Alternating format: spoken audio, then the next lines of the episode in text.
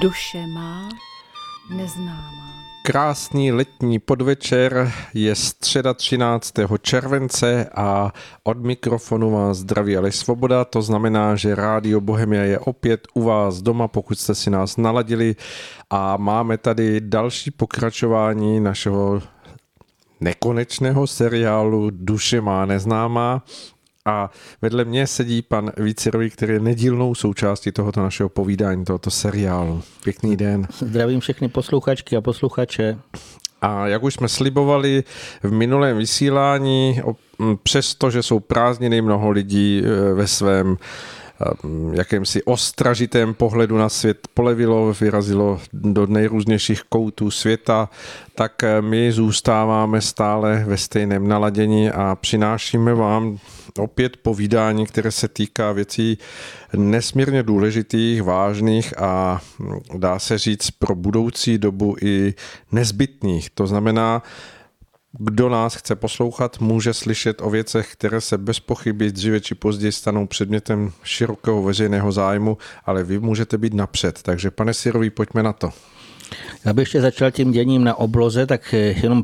připomínám, to už jsme říkali minule, ale že dneska zrovna 13. července je takzvaný velký úplněk, super úplněk, kdy má být ano, ano. měsíc nesmírně blízko. Já myslím, že už jste možná i někteří pozorovali, eh, jak je luna nádherná. Eh, zítra vlastně 14. července se k naší zemi nejvíce přiblíží v minulém pořadu zmiňovaná kometa K2. Eh, pro lepší zapamatování mi tam přišel název Karel II aby jsme si to lépe pamatovali. Eh, samozřejmě ještě k té kometě je velmi zajímavé, jak už mnoho let, už od roku 2017 byla taková různá velká očekávání, mnoho článků a přestože se ona blíží k zemi, tak jsem o tom taky hledal, co kde kdo o tom píše a skoro všichni kopírují jenom jediný nějaký článek, který je v nějakém vědeckém science časopise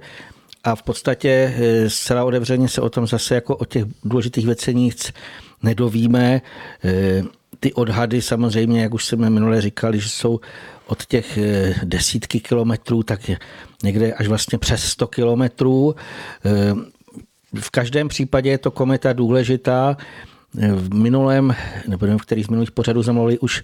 o ještě jedné obrovské kometě nebo velké kometě Bernadelli Bernstein, která se má přiblížit až, myslím, v roce 32 k Zemi, ale v podstatě tohle jsou takové eh, důležité momenty právě, když k nám přilétá takovýto vesmírný posel, už jsme o tom mnohokrát eh, mluvili. Eh, není ještě viditelná okem, alespoň eh, prozatím nebyla, spíš nějakým malým dalekohledem nebo takový to na stativech, takové to, co se může dát i na dvorek. Má to být teď už jihozápadním směrem, přibližně ve výšce 45 stupňů nad obzorem. Samozřejmě musí být úplná tma, to znamená vzdálit se nebo nějakým způsobem, pokud se dostanete do míst, kde takzvaně není světelný smog, ještě k kromě toho taky, aby to nepřezářila luna, musí být jako dost tmavá obloha, ale podívat se vlastně k eh, souhvězdí Hadonoše se uvádí, nebo na ten, eh, řekněme, jihozápad eh, jsou i mapky na vyhledávání. Nechme se překvapit, v podstatě co už zítra jsem, jako jsem přesvědčen, že to i pocítíme. Mnoho lidí cítí nějaké velmi zvláštní záření, které může být jako i velmi jaksi pozitivní. Samozřejmě eh, zesiluje se vše i svit slunce, tady jsme si o tom povídali před vysíláním, že skutečně sluníčko, když vyjde teďka na jednou z těch mraků, tak eh, doslova jako pálí. Tam je už z tohohle toho důvodu se vyplatí eh, brát v potaz nějaké působení všech takovýchto planet, Slunce, Luna, ale vlastně i tato kometa důležitá, takže to se týká toho, řekněme, této doby. Z hlediska přírodního dění bych jenom krátce uvedl, že ty katastrofické živelné pohromy se neustále stupňují a doslova do očí bíjící jsou extrémní projevy počasí, přičemž na jedné části nějaké určité konkrétní země jsou třeba hrozné horka či sucha ale takové ty, že už vlastně vysychají řeky, vysychají přehrady, neustále se mluví o tom, eh, jak to dopadne třeba s úrodou. A na jiném místě té dané země zase jsou tam eh, ničivé záplavy. A kdo teda alespoň má nějaký základní přehled o tomto dění, tak ho může napadnout i oprávněná otázka, proč k takovýmhle nebývalým výkyvům dochází. A v tom oficiálním vědeckém nebo eh, to, co se všude píše, tak eh, tam se tomu poměrně dost eh, lidí usilovně snaží přijít na kloub a s tím vyškoleným rozumem vymýšlí rozličné výklady, ale pokud stále se trvává jenom na té půdě toho nejhrubšího materialismu, tak nikdy nemohou to správné vysvětlení nalézt. A k tomu vlastně je nutné řádně pochopit činnost bytostných, o nich jsme zde již opakovaně mluvila a vlastně chceme o nich mluvit e, i dále. Kromě toho je o nich více článků na stránkách Cesta Grálu a máme i dobrou zprávu, že se vlastně připravuje knižní vydání prvního dílu o vysokých bytostných Valhaly. Tenhle ten pojem už kdysi dávno znali některé vyspělejší národy můžeme už říci to, co je nám nejblíž, třeba Germáni, ale eh, i jiní nazývali třeba zase řekové jako Olymp.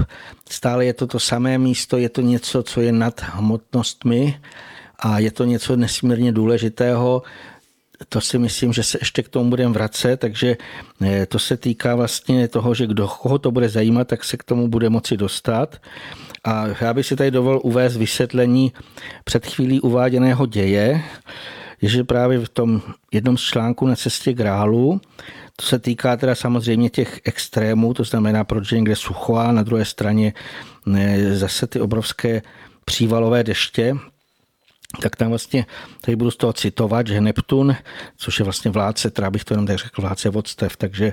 Neptun eh, dal na jedné části země příkaz k uzavření pramenů vod, na druhé jeho mocný služebník Okeános nechává denně buši do masívu ledových polí, aby se moře a oceány napily ze síly z nich uložené. Každý z odlomených kusů ledu uvolňuje skryté síly, které by sami o sobě zničily hravě celé části lidského světa, avšak je vyčkáváno a jen postupně tato síla vysávána organosem do vzdušných vrstev, kde se síla vlní a chvěje v nedočkavosti, až to Noron vydá příkaz, když rozpoutá síly vzdušních živlů do eh, nebývalých rozměrů. A v podstatě, eh, abych to ještě trošičku i zase přiblížil, takže asi jste uslyšeli, kolik obrovitánských ledovců rozstává. Ať už je to Grónsko, ať už je to Antarktida. Mm, jsou to velikánské skutečně masy eh, ledu, které roztají a samozřejmě, jak už tady bylo řečeno, ve spolupráci s Apolonem to sluníčko vypaří tu vodu, jde to do těch vzdušních vrstev a potom se najednou zdánlivě jako nečekaně, ale právě tohle všechno je řízeno těmi vyššími bytostnými služebníky na určitém místě spustí liáky. Já třeba jsem byl fascinován, když jsem sledoval ty různá videa, tak eh, když tam říkali nějaké ty úhrny srážek a velmi často se tam opakovalo, že to je historicky nejvyšší, že nikdy v historii toho meteorologického sledování to nebylo a třeba tam bylo 900 eh, mm,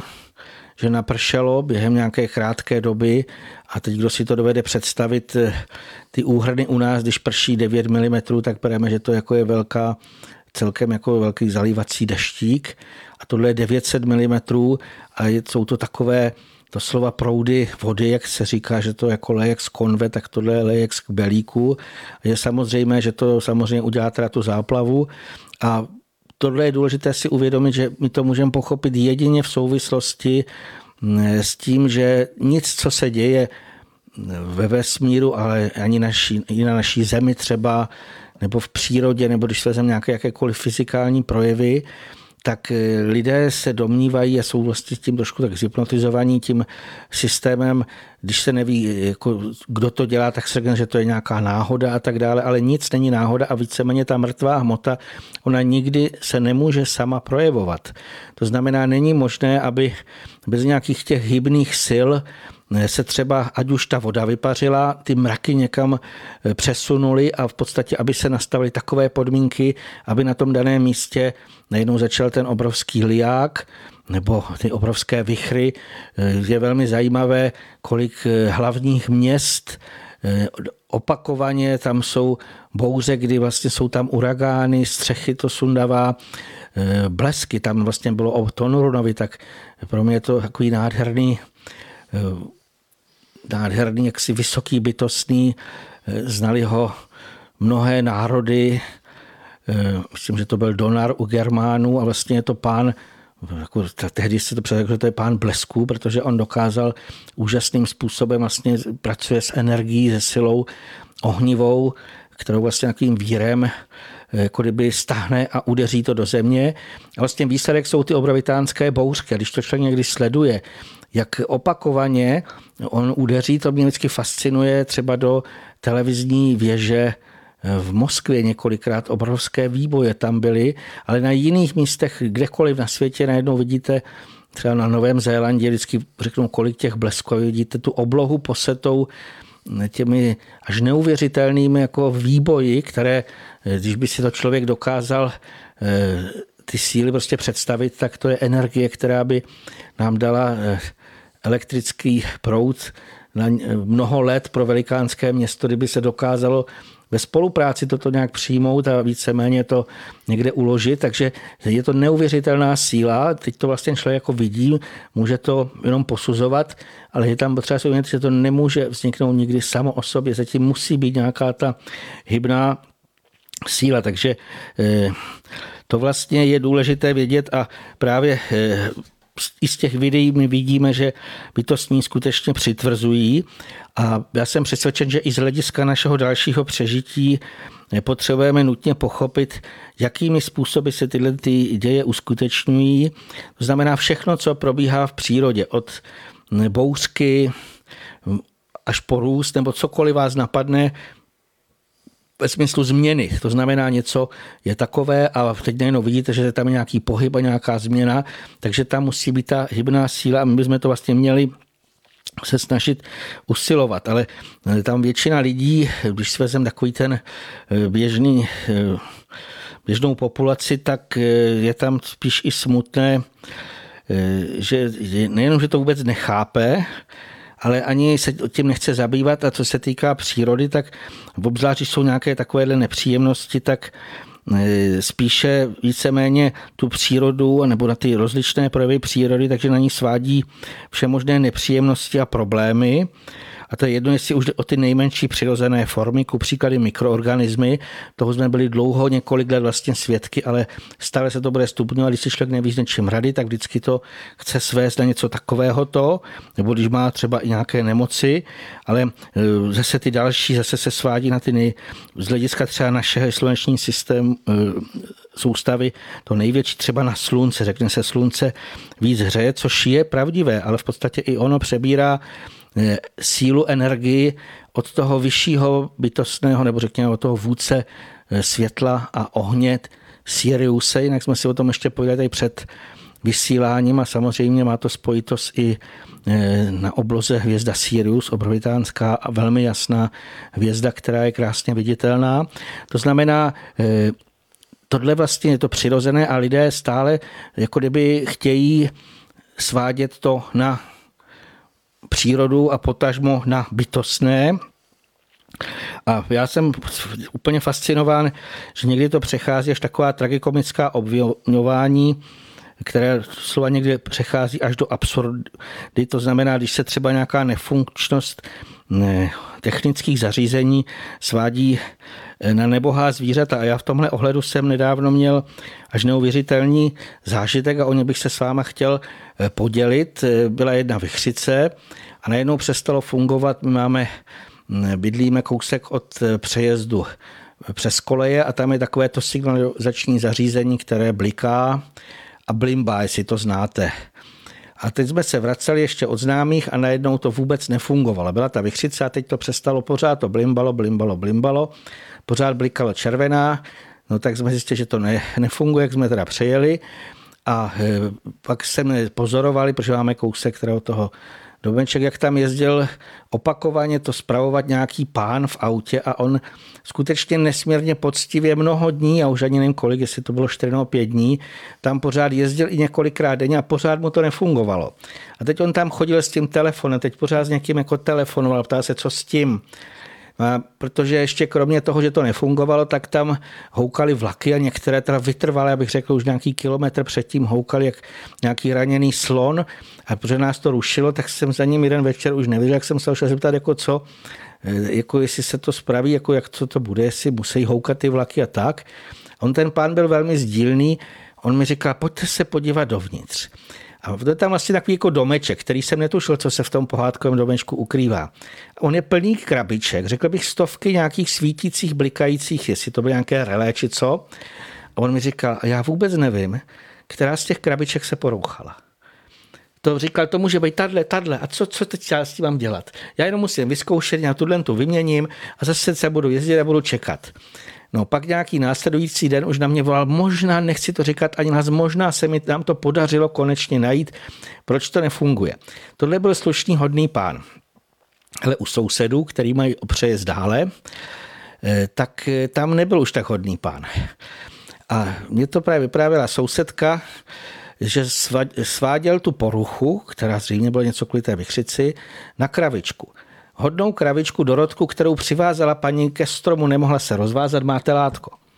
On ji zřejmě odvázal úmyslně, tvrdí, že si ji nafotil na těch kolejích, jak ta kráva chodí a že tím řetězem zkratovala všechny koleje. Je to naprostý nesmysl, každého to napadne. Protože co by dělala kravička na kolejích? Ale on, představte si, to přidal i policii. Obžaloval kravičku z toho, že jim způsobila, protože si s tím zřejmě i ani on nevěděl rady. Takže ten to nechtěl přiznat a sváděl na kravičku, že ty krabičky, které se jich tam nesmírně mnoho, že nefungují. Ale pro mě to bylo ještě kromě toho vlastně takového až směšného chtít jako tu, ten lidský neúspěch svádět na nějaké nebohé zvíře, které je rádo, že se tam pase na travičce a v žádném případě by nenapadlo ani eh, jít jako přes kole, kde teda samozřejmě nic není, kde jsou kolem skály. Ale tam ještě mě tam přišel takový ten obraz, eh, který jsem si s tím jako i spojil, nebo kvůli tomu jsem popisoval ten prožitek, že já to beru jako poučnou ukázku toho, jak to dopadá, když se porouchají nějaké takovéhle nesmírně složitá, rozumem vymyslená technická zařízení. Jak potom ty lidé chodí jenom zmateně kolem a doslova dokazuje, jsou s rozumem v koncích. A Přitom, když si uvědomíte, já jsem vůbec netušil tak složité, protože jsou to prostě koleje, kde to má blikat a blimba, když jede vlak a pak se to má vypnout. Dřív tam kdysi byl takový človíček, který samozřejmě, jestli jste to viděli, že ještě takové ty staré závory, jinak tady po cestě, když jezdím, tak v Křinci, tam to ještě skutečně je takové dřevěné závory, kdy když teda přijede vlak, tak někdo přijede, stočí to ručně zavře, pak přejede vlak a zase on to ručně odevře. A stačí na to jeden člověk, naprosto nemusí mít žádné zkušenosti, ale aby se tohle nemuselo dělat, tak oni mají ty domečky plné krabiček, nesmírně složité, mně to přišlo jako velín, aby to teda zaplo a vyplo. A teď, když my si představíme nějaké třeba složité takzvané superpočítače, eh, o nich se velmi často vlastně mluví a že mají skutečně rozličné řídící úkoly, třeba eh, od oběhu satelitů, ale až po ovlivňování lidské mysli. My si vlastně ještě o tom povíme. Ale vlastně chci to sdělit, protože přestože dále ještě se mluví o bytostných, tak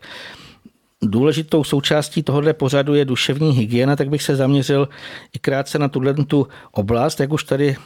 eh, říkal i pan Svoboda, tak eh, vlastně to léto mnozí to tak prožívají, protože ono je spojováno s prázdninami dovolenými, tak většina z lidí si to chce skutečně notně užít a protože vlastně jako kdyby mávnutím kouzelného proutku se v téhle době, nebo už před nějakou dobou najednou zrušila všechna restrikční nařízení, Vlastně mnozí se můžou domnívat, že všechno už bude navždy v pořádku a půjde to vlastně doslova dále v těch starých větých kolejích. Sice samozřejmě mnohé poněkud přibržďuje zdražováním vyvolaný nedostatek financí, ale mnozí to třeba i řeší půjčkami. A samozřejmě mnoho lidí vnímá, že tenhle ten až do základu zkažený a prohnilý finanční systém se někdy musí zhroutit. Možná se třeba domnívají, že už to nebudou muset vracet. Hmm, dokonce někteří lidé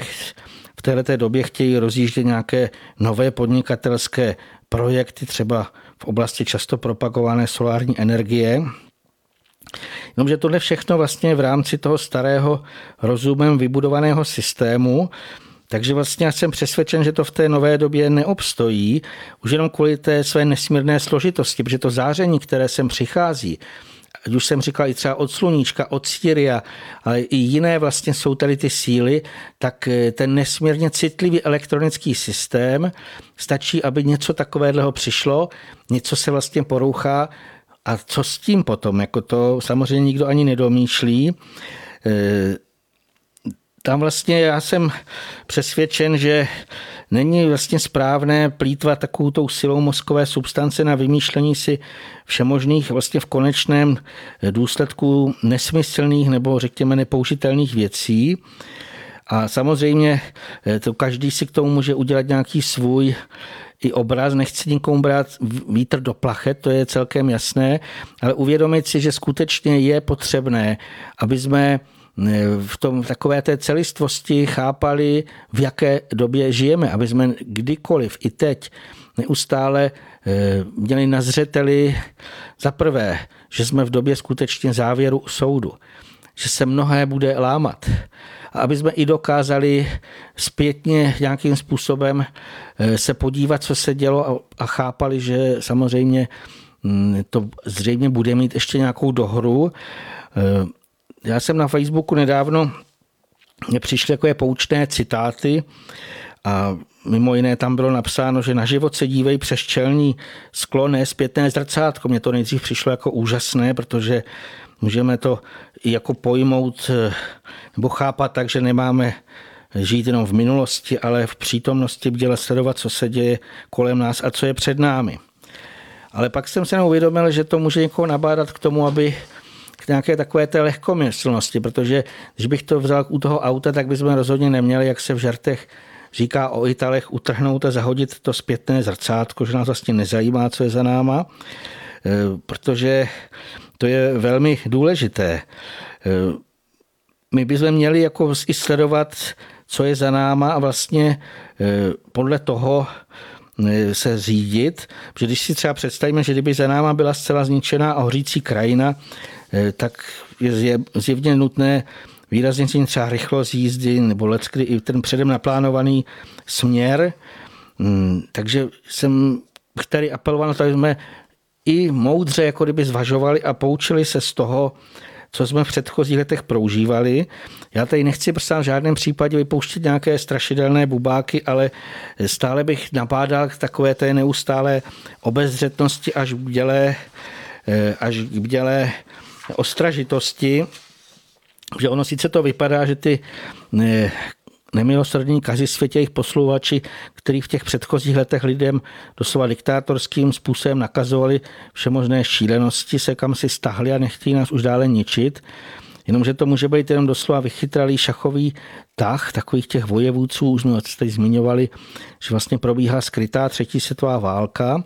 Oni třeba doslova mohou chtít, aby se lidé po nějakou dobu radostně uvolnili a cítili se zcela svobodní. A právě ten důsledek toho vlastně může být, že začnou se lehkomyslně odávat těm veselým radovánkám a nedávají přitom pozor na to, jaké přípravy se odehrávají a co se chystá. A vlastně ty, můžeme říct si nepřátelé, když nečekaně vyrazí k útoku, to znamená, zase něco vyhlásí, eh, tak mohou dost uškodit, nebo můžeme říct si i zlikvidovat takhle nepřipravené a jakoby spící protivníky. A já bych tady připomněl, že vlastně obdobné taktiky se už v minulosti opakovaně odehrály. Já jsem si v tomhle ohledu vzpomněl na eh, to závěrečné dobytí Troji, jestli to znáte, kdy se vlastně i oblehatelé zdánlivě stahli a odpluli přičemž na pobřeží nechali jakousi dřevěnou figurínu velkého koně a Trojané tehdy obdrželi od Kassandry důrazná varování, aby nevycházeli z hradeb ven a neotvírali brány. A oni neposlechli a naopak se vlastně začali odávat těm bujarým oslavám a radovánkám. A já myslím, že všichni vědí, jak tragicky to tenkrát dopadlo. Analogickou situaci vnímám i v současné době, protože zdánlivě to vypadá, že kazi světě všeho nechali, jenomže ke mně se dostáváš moc informací o tom, že ty přípravy na závěrečnou bitvu jsou v plném proudu a na lidech se už vlastně teď v této době zkouší účinky nějakých nových eh, škodlivých eh, faktorů nebo něco, co vlastně nás má oslabovat. Už jsme tady opakovaně se zmiňoval o těch chemických jedech, ale tady bych ještě připomenul takzvané elektromagnetické zbraně. Ty můžou působit skutečně až devastujícím způsobem, jak na fyzické tělo, i na psychiku. Zřejmě já jsem přesvědčen, že vlastně už se to zkouší, protože se u mnoha lidí, už mi to se ke mně dostalo z různých stran,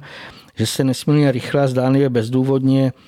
střídají nějaké protichudné stavy, buď třeba radost, smutek, nebo mají nějaké jiné problémy, bolí je hlava, někomu se může eh,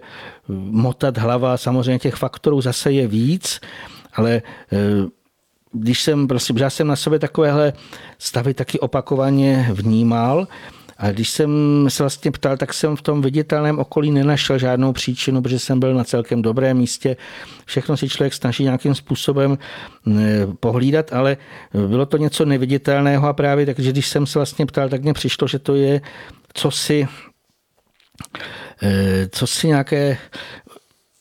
nějaké úmyslně vysílené záření, které vlastně tohle může vyvolávat. A mm, když bych tomu jako řekl, tak samozřejmě v současnosti se ty oficiální zdroje snaží usilovně zatajovat, mm, že se vlastně cíleně provádí takovéhle pokusy o ovlivňování lidské psychiky, tak i přesto vlastně, že se to utajuje, tak se nějaké informace o tom dají nalézt. A já bych tady připomněl to, co možná si mnozí vzpomenou, protože zase trošku ta retrospektiva, vlastně poučení se je potřebné, eh, tak mnozí možná už slyšeli o tom, že i za minulého eh,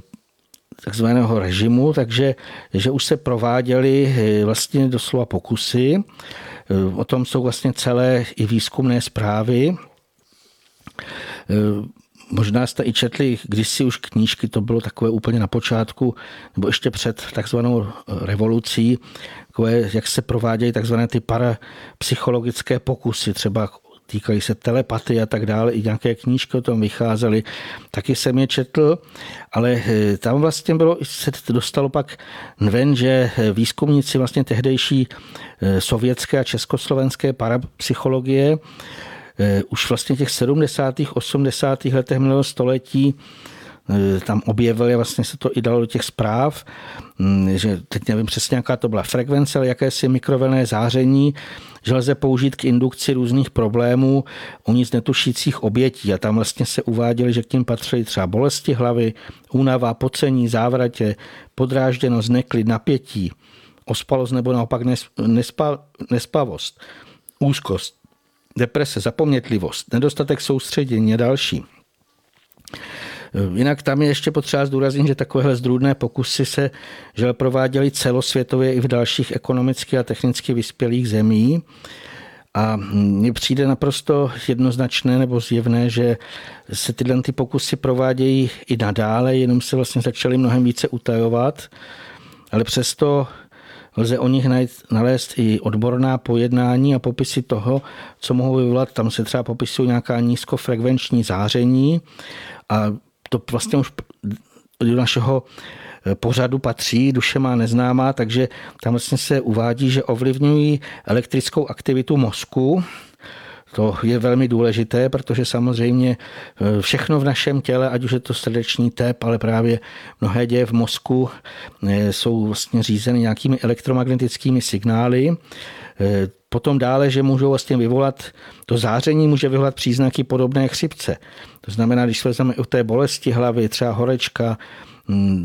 velká únava a tak dále, až po nějaké ty respirační problémy, takže i toto vlastně eh, se zjistilo, že je to eh, víceméně uskutečnitelné indukovat třeba nepravidelné srdeční nebo respirační signály. To znamená, eh, že i některé případy mrtvice takzvané, zase i toto může jako se nějakým mít takovýto, eh, řekněme, takovouto příčinu narušit různé rovnovázné stavy v organismu. Já bych tady připomněl, jak třeba důležitá hormonální produkce a tohle vlastně všechno samozřejmě se dá lehce nějakým způsobem vychýlit nebo lehce, dá se to vychýlit, to je nepříjemné. Hmm, dokonce tam mluvili, že to vlastně narušuje tu schopnost logického myšlení proto vlastně se s tím dělají ty vojenské pokusy, kdy oni chtěli protivníka zničit tím, že mu jako kdyby najednou naruší schopnost uvažovat a on není vlastně schopen eh, nic dělat. A já bych to i totiž si spojil s tím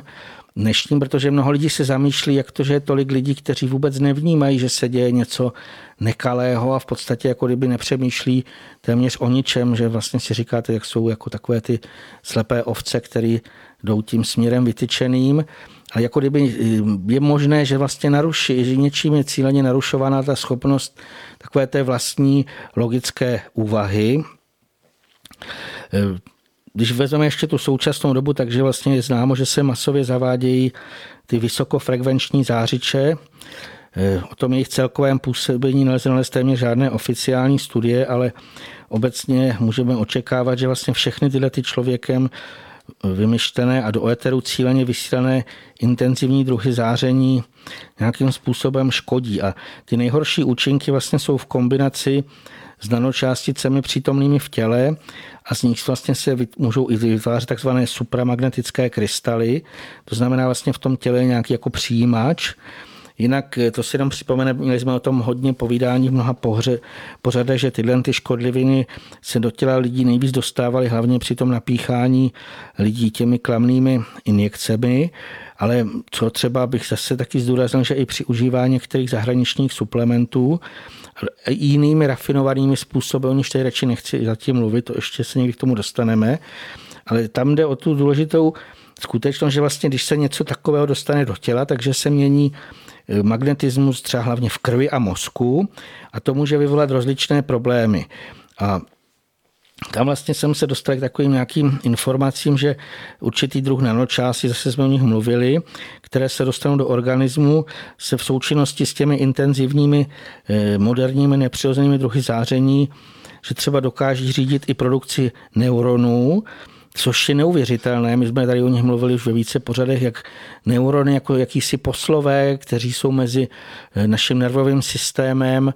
a i z hlediska jako toho duševního prožívání, tak to je takové ten poslední chemický nějaký posel, který má třeba tomu člověku vyvolat i dobrou náladu, ale naopak i třeba smutek a tak dále. To mnoho dějů takových, ale i těch pocitů a toho, jak se cítíme, je skutečně závislé na produkci hormonů, třeba z hlediska i depresí, jsme o tom mluvili, že i některé druhy depresí jsou vyvolávány právě tím, že se málo uvolní určité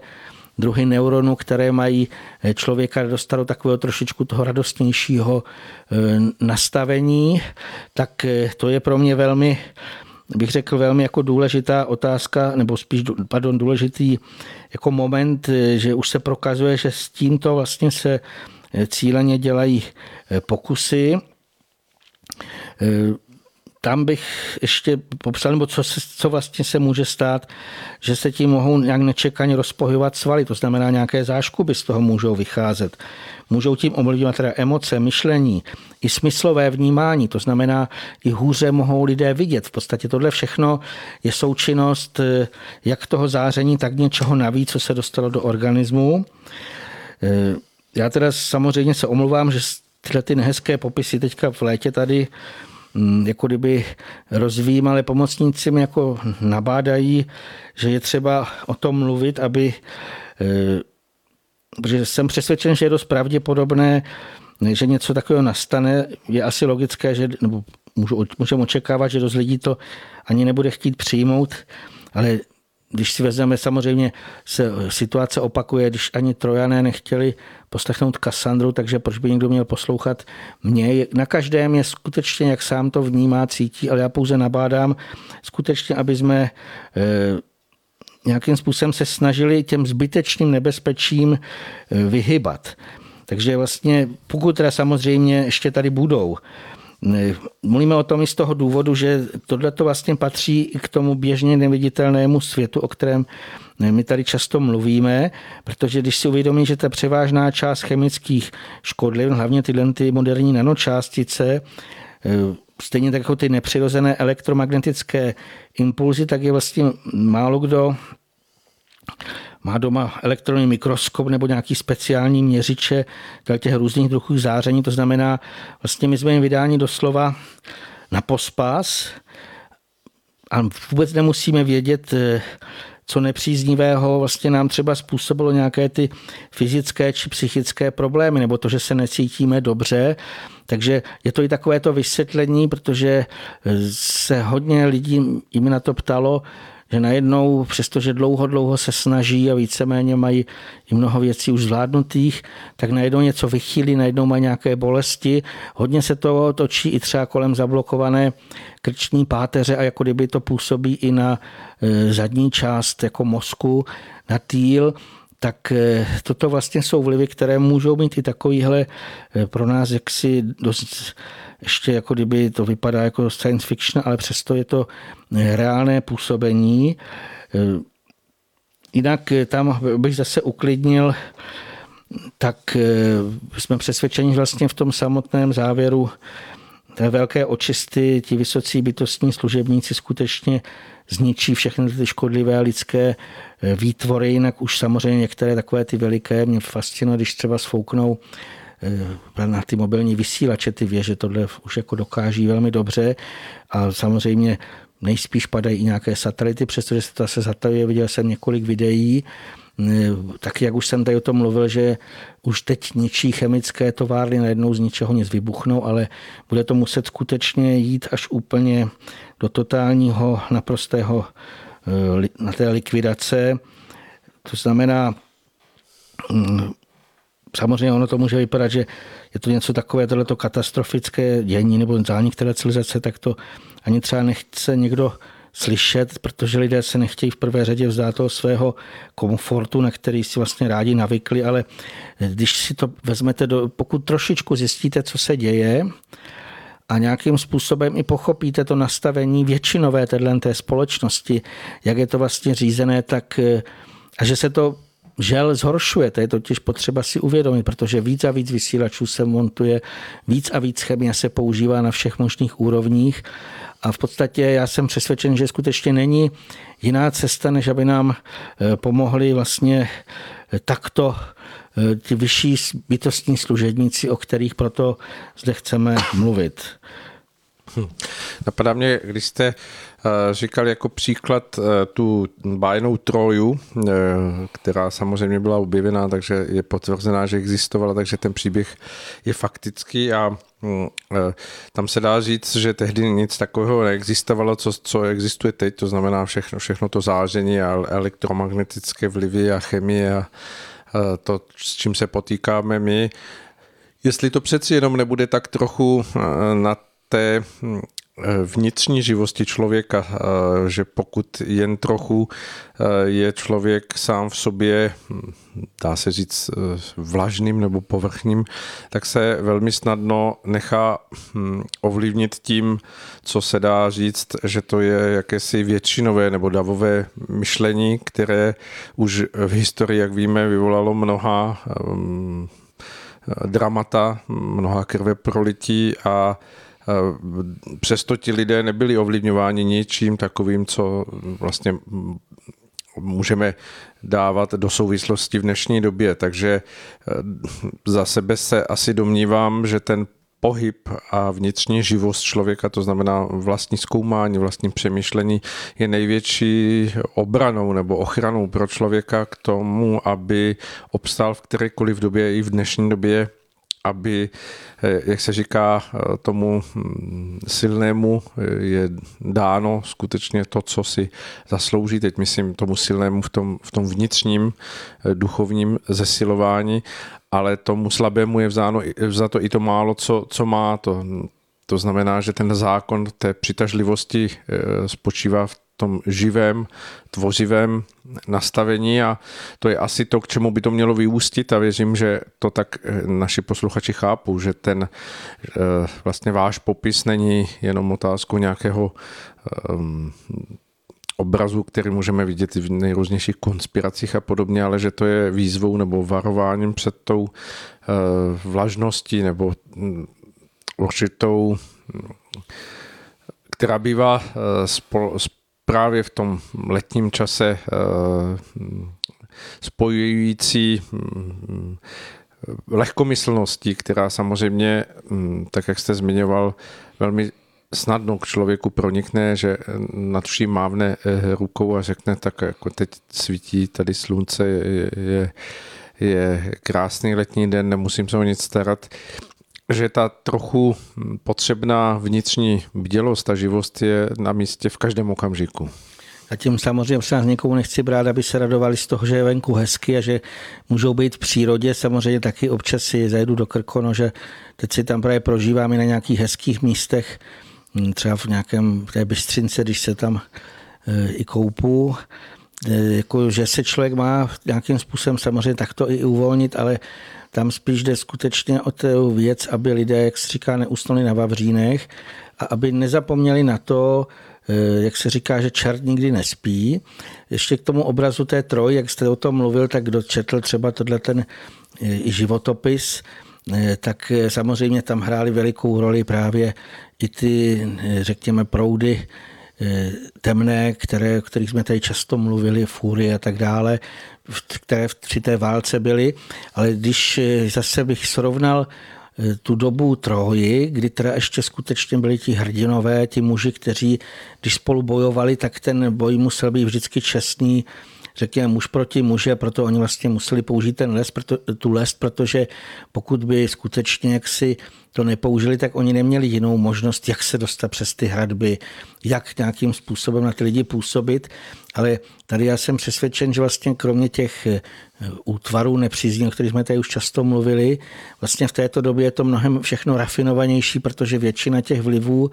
je skutečně pro nás neviditelná. My vlastně si můžeme domnívat, že se nic neděje a přesto někdo může vysílat nějakou energii nebo něco se může dít. A samozřejmě někdo to může dát do té klasifikace konspirace, ale tam je velikánský problém v tom, že to, co se před nějakými měsíci nazývali konspirace, jak už se tak všude možně píše, tak po nějaké době najednou je to realita, která je potvrzená. To znamená, tam jde o to prostě dokázat rozlišovat, že člověk může plně žít, může si i prožívat třeba to léto, ale e, nechtít e, skutečně už rovnou skočit do toho nového ve smyslu, e, že už všechno máme za sebou, protože já jsem přesvědčen, že ještě mnohé, mnohé máme před sebou samozřejmě, ale buďme v tom pozitivním, protože, jak už jsem tady to moc možná řekl, takového, eh, které není tak úplně eh, příjemné, tak eh, já myslím, že je lepší třeba vzpomenout na kometu, která určitě ten bytostník, který doprovází, hm, to bude mít pro nás i příjemný vliv. Podle mě to hodně, hodně teďka září, takže asi odlehčíme, že ano. Určitě. Dáme si skladbu od uh, Světoslava Hamaliara, která má právě název Kométa a tím se možná přeneseme k tomu našemu dalšímu povídání druhé části popisní, která bude už, věřím, naplněná tím nadšením toho, co všechno se před námi otevírá, pokud se zabýváme těmi jemnějšími a nádhernějšími věcmi.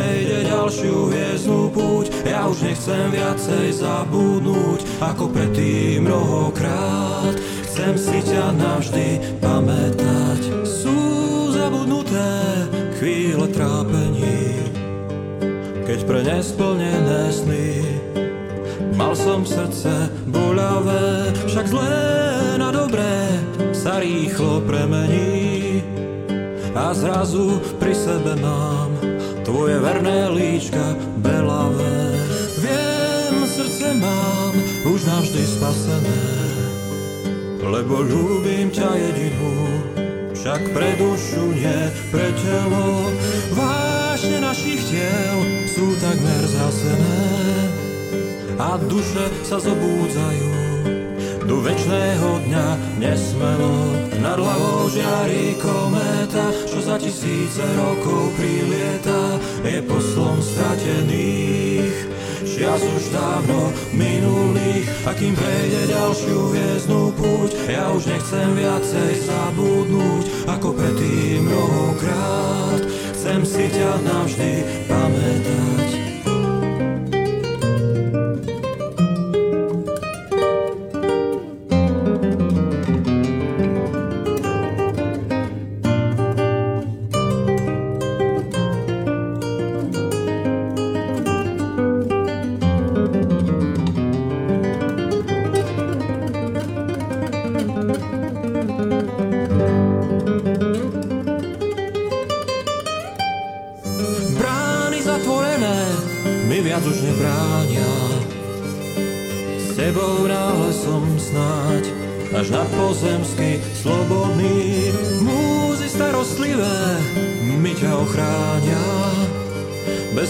Nikam nepotrafím, lebo ty si svetlo dní. A kým k slnečným lúčom kométa priletí, ja ľúbiť budem ťa chcieť v nebi a či na zemi. Nech môj slub spolu s ňou hviezdam odletí. Tebe vďačím za život svoj, nech ťa ním teda Boh odmení. A nad hlavou žiari kométa, čo za tisíce rokov prilieta, je poslom stratených.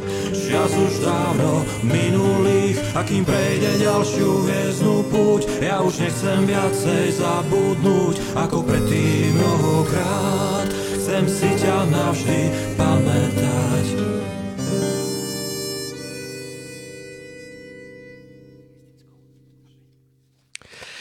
Jak jsme avizovali před skladbou, přenášíme se do druhé části našeho dnešního pořadu Duše má neznámá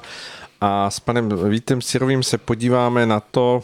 co jsme otevřeli to téma už minule a to jsme, že jsme hovořili o bytostném tkaní, o bytostném, které nás obklopuje, působí okolo nás a které samozřejmě má i formy, které se pak dají nazvat jakýmsi osobním projevem toho bytostného a tím pádem, že se okolo nás nachází bytostní služebníci, bytostní tkalci, bytostní tvořitelé, které nacházíme ve všem, v živlech, v přírodě, v rostlinách, pečují o nejrůznější eh, části našeho života a eh, jsou samozřejmě našimi přáteli. Jsou zde proto, aby pomáhali Eh, lidskému duchu, tedy nám, lidem na naší cestě vývoje, rozvoje a jenom to, že o nich nevíme, tak samozřejmě jsme si odřízli veliký díl toho důležitého poznání, které by nám jinak přinášelo mnoho odpovědí, které teď v tu chvíli jako lidé nemáme. Tak pojďme o tom hovořit.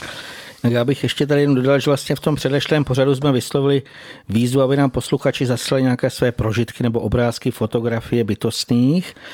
A v těch komentářích na YouTube, ale i na Facebooku nebo mailem nám dorazila milá psaní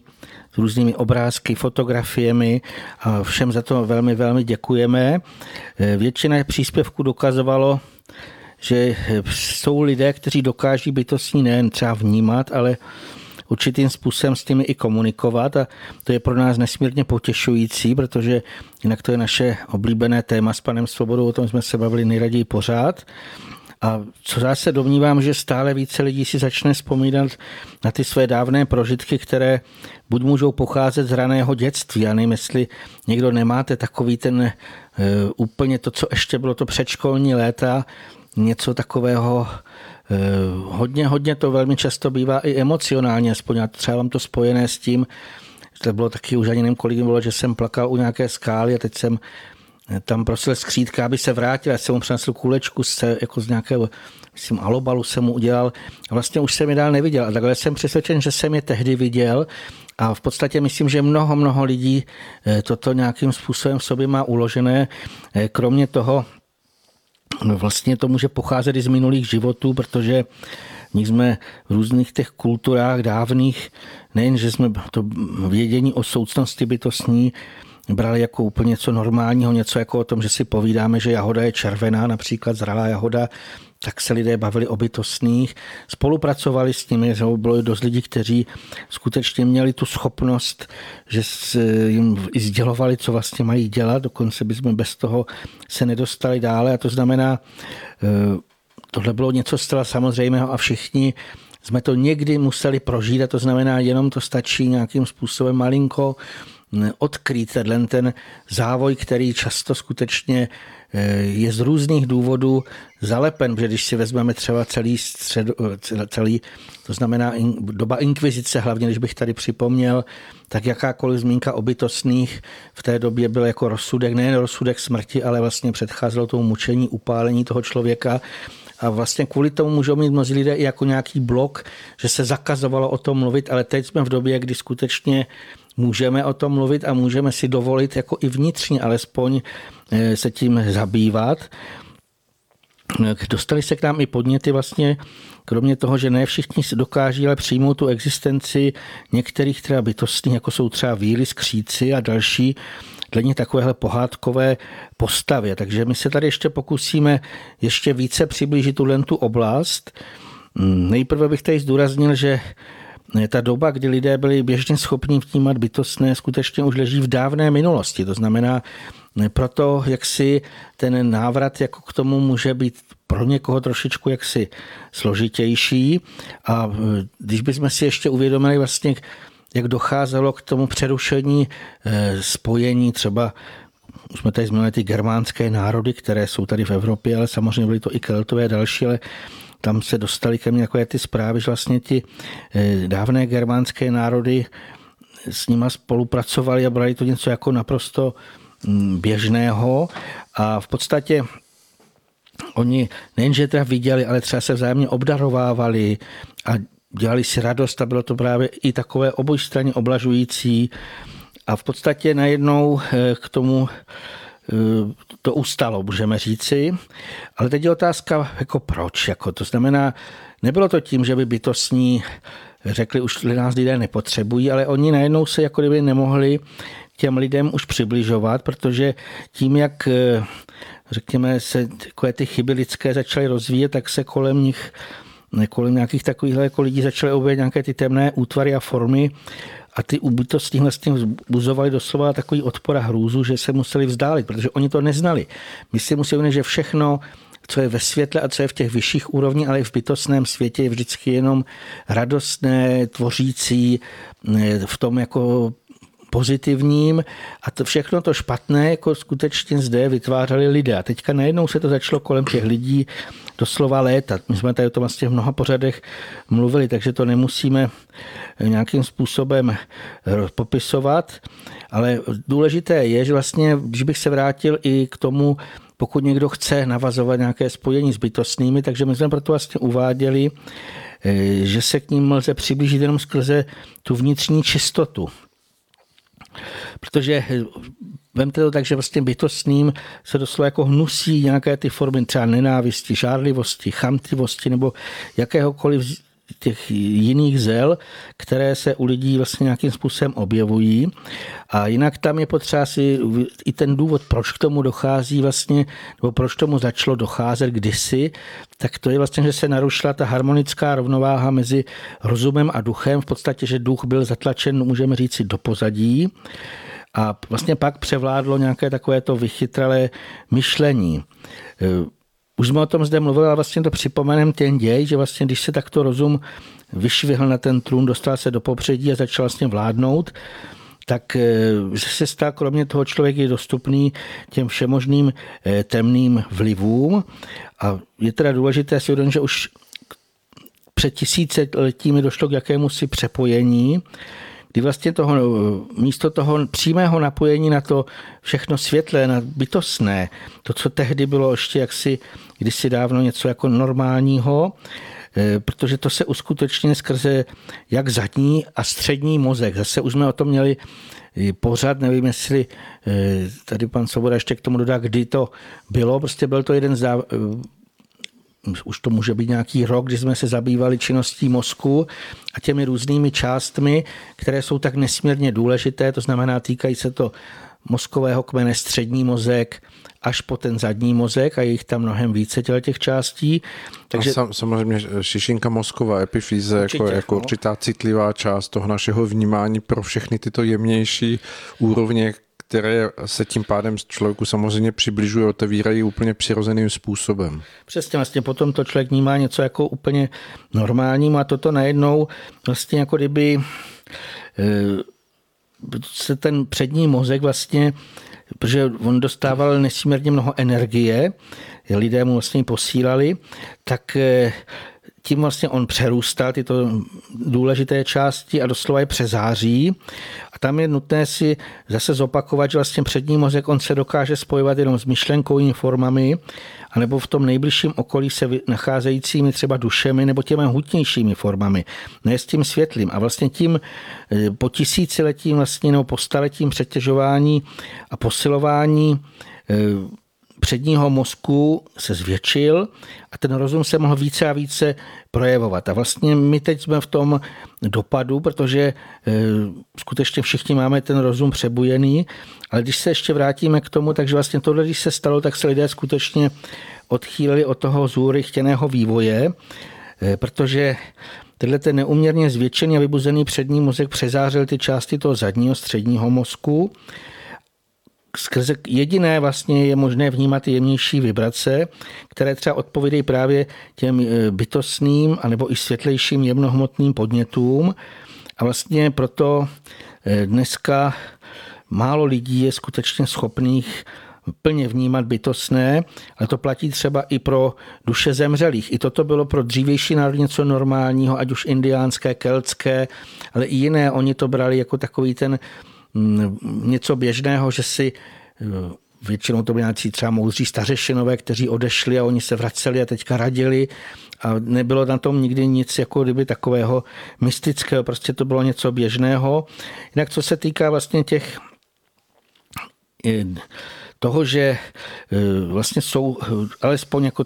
teoreticky člověk, dost lidí, aspoň myslím našich posluchačů, naprosto přijímá, že po smrti, eh, že jakási duše, která přechází v nějakých úrovních. A tohle víceméně si myslím, že to asi je to celkem jako běžná taková věc jako pro pochopení. A eh, to, jak se lidé přijímají, takže eh, samozřejmě proč by neměli přijmout, že jsou i vlastně bytostní, protože i toto vlastně patří do toho světa neviditelnému. A e, právě vlastně my se tady budeme snažit e, to popsat po všech, jaksi ze všech stran, ale ještě bych tady zdůraznil jednu věc, když se mnozí lidé snaží se navazovat nebo spojení nebo nějakým způsobem ladit na bytostné, tak i důležitou otázkou je, jestli v tom, zrovna v tom konkrétním okolí skutečně jsou někteří z těch vědomějších bytostných, kteří nám jaksi mohou mnohé přidat. E, to e, je potřeba skutečně o tom vědět, protože je velmi mnoho jaksi takových těch rušivých vlivů, velmi rušivých a doslova až nesnesitelných, že pro mě až někdy s podivem, že v přírodě třeba to vlastně všechno nám přichází, jak to krásně roste, zraje, že vlastně oni dostávají neustále, ten, jsou vlastně zásobováni, přestože lidé jako tom škodí. E, my se ještě vlastně tomu dostaneme v závěru, jakým způsobem k tomu dochází, ale já bych tady ještě chtěl vyjmenovat vlastně ty e, hlavní oblasti vlastně toho škodlivého lidského působení, e, které nejen lidem, ale právě bytostným nesmírně vadí, škodí. Takže patří k tomu, co jsme tady opakovaně popisovali, nějakou jedovatou chemii, eh, alespoň já teda ten její nesnesitelný zápach často vnímám eh, třeba čichem, eh, i intenzivně a někdy si připadám už jako pejsek, protože když jdu přírodou, tak už na dálku cítím, že jdou lidé, když tam cítíte jak ty parfémy, tak i nějaké takové eh, všemožnou chemii, jako kdyby jsou načichlí, mně přijde. A ještě jsou tam i ty věci navíc, o tom jsme se taky mluvili. A právě eh, zcela otevřeně i já se snažím, pokud můžu, se tomuto vyhnout, takže já se vůbec nedivím, že bytostní, který jsou ještě mnohem, mnohem výjimnější, se skutečně snaží nejspíš co nejrychleji, pokud teda mohou vzdálit nebo se schovat. My jsme tady o tom vlastně povídali, že elf stromu on nemůže odejít, ale může se jako kdyby stahnout do stromu. To znamená, to je jeho dům a on vlastně jako kdyby zavře, aby vidíme strom, což je sice krásné, ale v podstatě, aby vám vyšel vstříc nějaký ten elf a radoval se z toho, že jdeme, tak eh, to není to zase jen tak běžné, protože ještě jsou tam i ty další vlivy. Jinak já bych tady ještě připomněl, už jsme o tom mluvil, ale mm, že mnohem horší jsou zemědělské chemické postřiky polí, a předtím vlastně ty malí bytostní doslova prchají, to znamená, teď myslíme třeba elfové, skřítkové. Já jsem to kdysi prožil a bylo to velmi intenzivní prožitek, když žila ta obluda a stříkla na poli protože jsem tam šel po cestě, tak jsem s Baťuškem prchal do lesa, ale teď jsem cítil, že vedle mě prchají skutečně všichni ty maličtí, ale v takové úplně jako panické hrůze, jako, že ono samo o sobě už ta obluda železná je hrozná, teď ještě ten chemický jedovatý zápach a v podstatě je jasné, že toto nemůžou ti malí eh, snést, protože ani my lidé vlastně méně,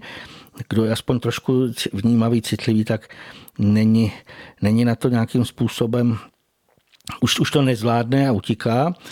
V tomhle ohledu vlastně se naskýtá ta otázka, jak je možné, že na těchto těch přiotrávených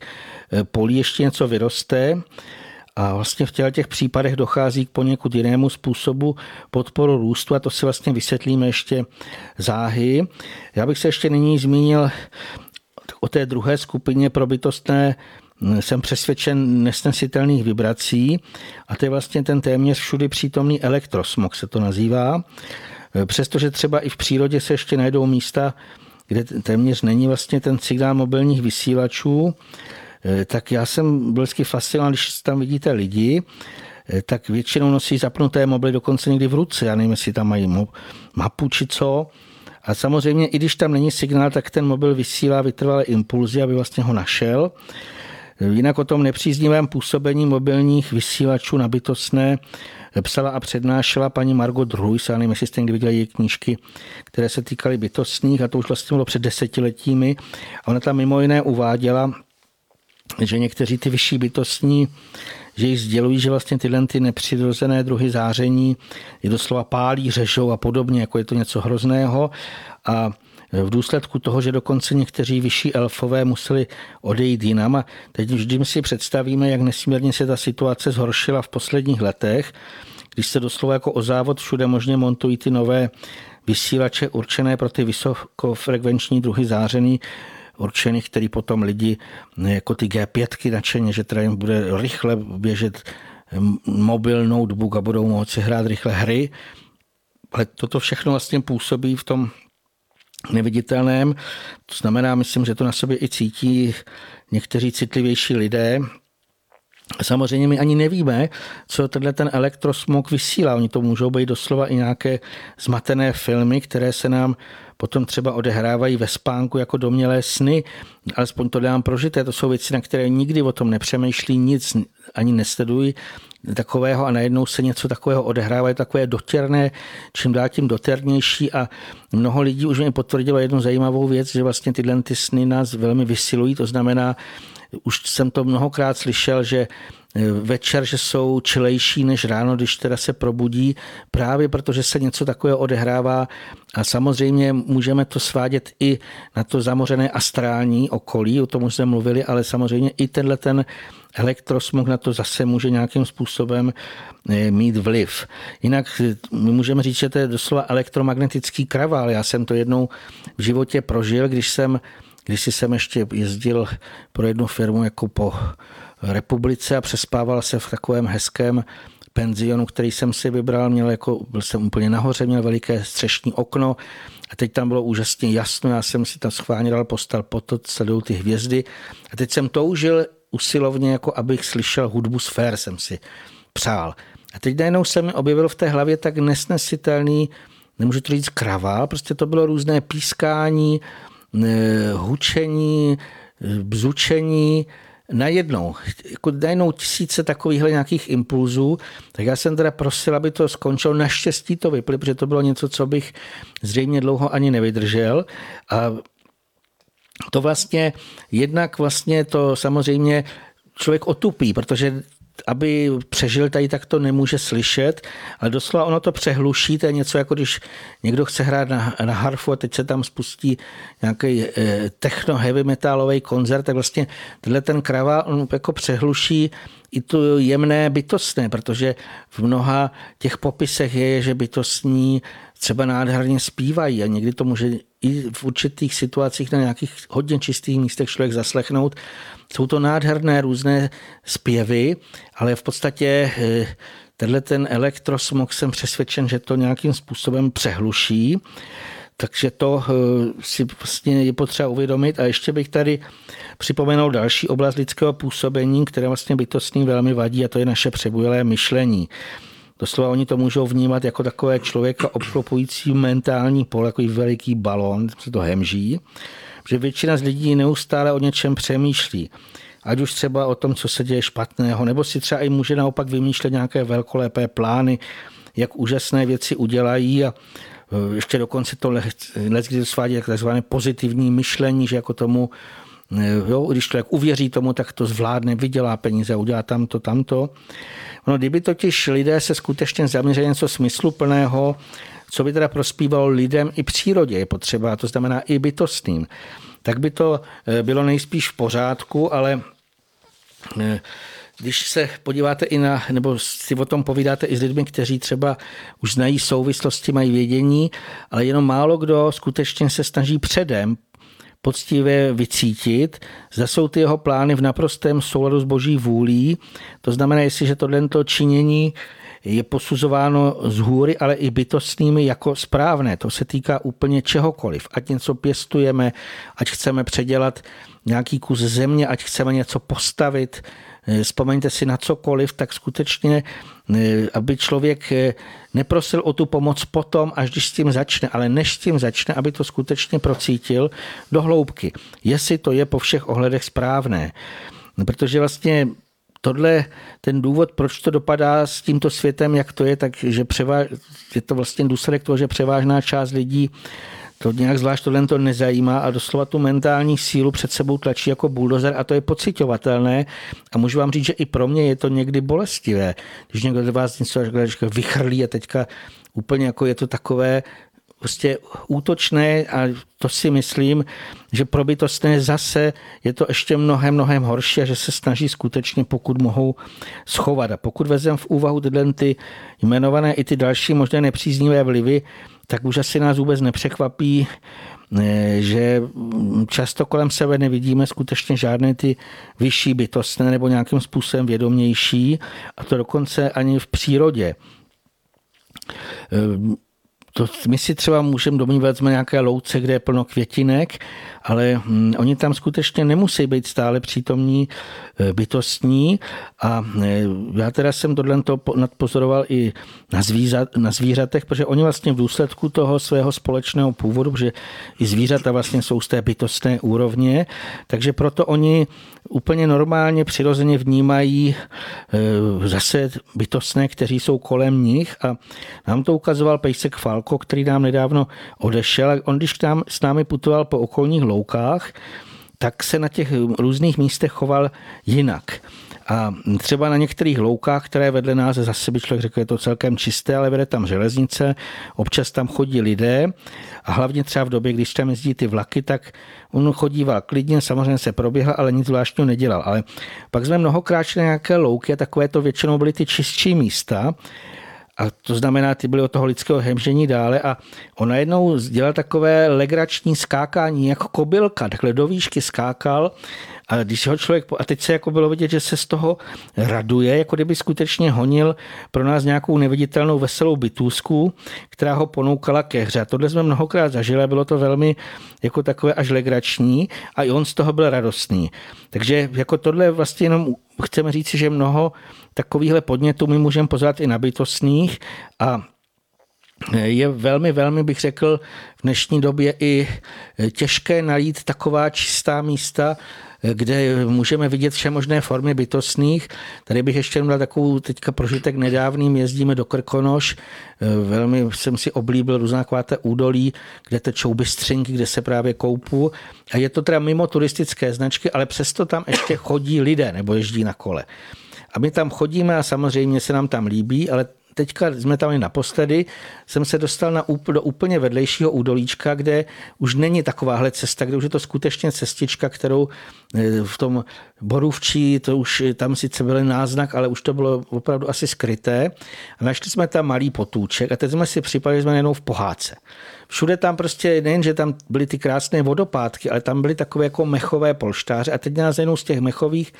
polštářků koukali všude obličejíčky bytostných. Oni jako kdyby v tom místě pohádkovém najednou nám chtěli ukázat, jak eh, tam mohou eh, doslova o, o kolik víc působit. Takže eh, tohle já si myslím, že si každý asi někdy prožil, že se najednou dostal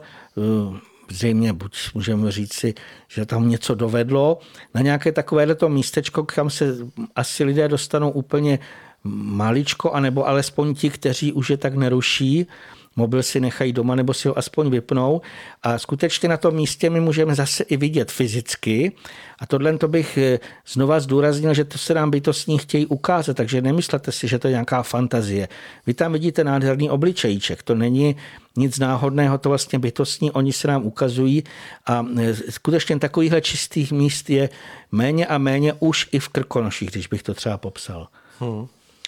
Je to samozřejmě tak, jak říkáte, že ta místa se ztrácí a přesto se ale domnívám, že jak jste to i vyzmiňoval, že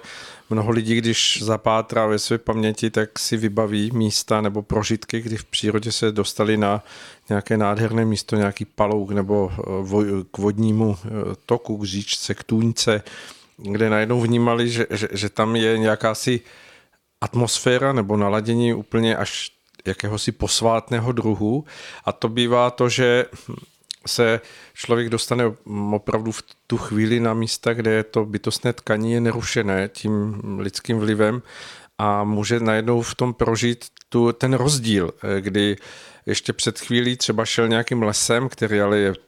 turisticky a jezdí tam lidé na kole nebo tam uh, jezdívají lesní stroje a bývá tam vliv člověka daleko silnější, ale nakonec je zaveden na nějaké místečko, kde toto pomine a jako by se před ním otevřela nějaká určitá nádhera toho, co si může spojit, když poslouchá od Bedřicha Smetany Vltavu, tak tam jsou také pasáže toho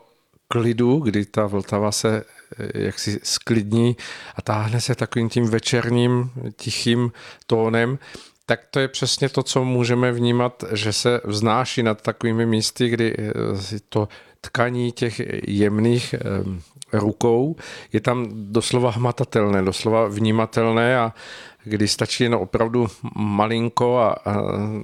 kdyby člověk přihmouřil oči nebo se nějakým způsobem správně zadíval, tak by viděl na tom paloučku víly jemňonké, které tam tančí a které opravdu jsou sformováním té bytostné podoby toho nádherného, radostného života, který tvoří v té přírodě a těm našim otupělým očím dnešního světa samozřejmě unikají. Hmm. E, když jste hovořil o těch bytostných a, a v souvislosti s těmi dávnými národy, tak samozřejmě, když půjdeme dále proti proudu času, tak můžeme zjistit, že ty dávné národy e, zžil, žili, nebo dá se říct, eh, spolupracovali s těmi bytostnými služebníky jako s něčím, co bylo úplně přirozené, úplně normální. A mně se nedávno eh, vybavil film, který jsem viděl kdysi v dětství v nějakých svých 12 letech, možná si vzpomenou i posluchači, eh, že existuje, on je to takový polodokument natáčený podle knihy Vzpomínky na budoucnost od pana Denikena, který se zabývá eh, jakými si hm, nevysvětlitelnými eh, souvislostmi, které zůstávají z minulosti, ať už to jsou obrovské stavby, těžké monolity, které jsou opracovány do nejmenšího detailu, eh, veliké postavy, které jsou namalované tak, že je člověk ze země nemůže nikdy vidět, nebo naopak spodobněné obrovské sochy zůstávající někde v pralesích, kde, kde pak lidé objevili a divili se, jak je možné, že někdo něco takového vytvořil, tak ten pan Deniken se snažil tam v tom dokazovat to, že to je bez pochyby e, záležitost toho, že tady byly nějaké mimozemské civilizace, které ty e, tehdejší polodivoké národy nebo polo se vyvíjející e, lidi na tehdejší úrovni mm, inspirovali k nějakým tvořivostem a ukázali jim nebo pomocí nějaké ještě dnes eh, nepochopené techniky eh, ukazovali, co všechno je možné. Ale doporučuji, když budete mít čas teď v létě, tak se zkuste podívat, pokud se dá ten film někde dohledat, vzpomínky na budoucnost. A zkuste se na to dívat těma očima, které hm, nejsou svázané s tím, že zatím člověk chce vidět kosmické lodi mimozemských eh, civilizací s nějakými tykadly a nejrůznějšími schopnostmi, ale zkusme se podívat na ty odpovědi tak, že tehdejší lidé budovali ty obrovské stavby, pyramidy, které pak pohltila buď poušť nebo prales, eh, s tím, že to bylo pod vedením nebo spoluprací a umožněno určitým intenzivním propojením s těmi eh, bytostnými silami, které v tu chvíli k ním byly přátelské, protože ti lidé byli otevřeni a byli schopni vnímat to, co jim tito bytostní pomocníci ukazovali, k čemu je vedli, co jim pomáhali v tom tvoření a budování ehm, sami eh, opracovávat, tvořit a formovat. A v tom najednou uvidí člověk odpověď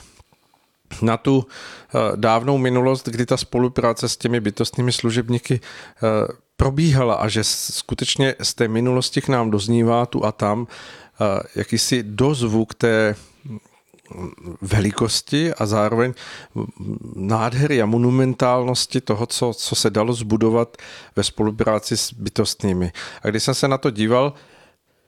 tak jsem si uvědomil, že, že i tehdy, když byl zvolený ten název Vzpomínky na budoucnost, tak Ono to platí i teď, že to jsou vzpomínky na to, k čemu se my opět máme dopracovat. My se v těch uh, při, přiblížených obrazech a uh, objevech, které ten pan Deniken objevil nebo dal dohromady, tak dává odpovědi na to, k čemu se opět můžeme navrátit jako lidé, pokud budeme hledat tu spolupráci s těmi bytostnými služebníky. A, a to, že se člověk dostává na ta nejrůznější místa a hm, už v dnešní době může v jakémsi jemnějším naladění toto prožívat, tak, tak je cesta k tomu, aby si to oživil, aby si se upamatoval na to, že hm, je, je tady ještě jiný rozměr života, který může být člověkem prožíván, než ten, do kterého každý den vstupujeme do ten, ten svět chaosu, honění, bláznění, ale že je tady svět pohádkový, svět naplněný tkaním, ještě mnohem nádhernějšího a bohatšího druhu, než si dokážeme představit.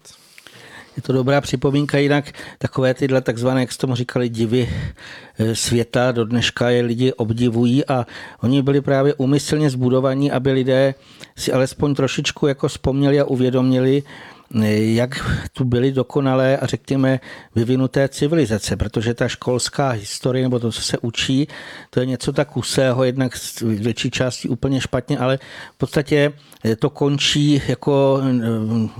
nějak daleko a vždycky se pak tvrdilo, že tady byli předtím nějací lovci mamutů, kteří tady běhali v kožích a teď najednou bav, najednou je nějaká změna, protože už 20 tisíc let předtím byly postavené takovéto úžasné pyramidy, které do dneška by lidé třeba nepostavili. A samozřejmě lidé eh, v tom doslova, jak se říká, stojí zadevřenou pusu a koukají na to, jak je to vlastně možné. A proto hledají takovéhle pro mě až fantasmagorie. A prostě nepochopí, že skutečně téměř na všech kontinentech byly velmi, velmi vyvinuté civilizace, kteří tu žili naprosto spokojeně, nezůstaly po nich žádné odpadky, ať už se to týká Severní, Jižní Ameriky, tam bylo mnoho, mnoho vyspělých kmenů, ale vlastně i ta oblast kolem, řekněme, eh, Středomoří nebo eh, v Ázii až v Arábii a tak dále, mm, třeba starý Sumerové a tak dále. To po těch zbývají jenom takové menší zbytky a e, co se týká té pyramidy, jak jste připomněl, tak já jsem si na to vzpomněl, protože takzvaná Cheopsova pyramida zase je to div světa, jak teda to někdo mohl tak přesně opracovat, ale to je jenom tím, že my vůbec dneska už neznáme práci s motou a spolupráci s bytostnými. Vlastně ten stavitel, o tom je se celá taková docela velmi hezká knížtička, stavitel vedle té pyramidy, kterou potom vlastně jenom ukradl Cheops a dal tam svoji tabulku, ale úplně to mělo jiný účel a smysl. A on běžně spolupracoval s obry. A tak, jak už jsem říkal, pro ně to bylo něco tak naprosto nepoch, jako běžného, jako že my se potkáme někde s nějakým známým a potřesem si ruku a popovídáme si, tak on takto denodenně pracoval s těmi obry, kteří vlastně mu ukázali a sami mu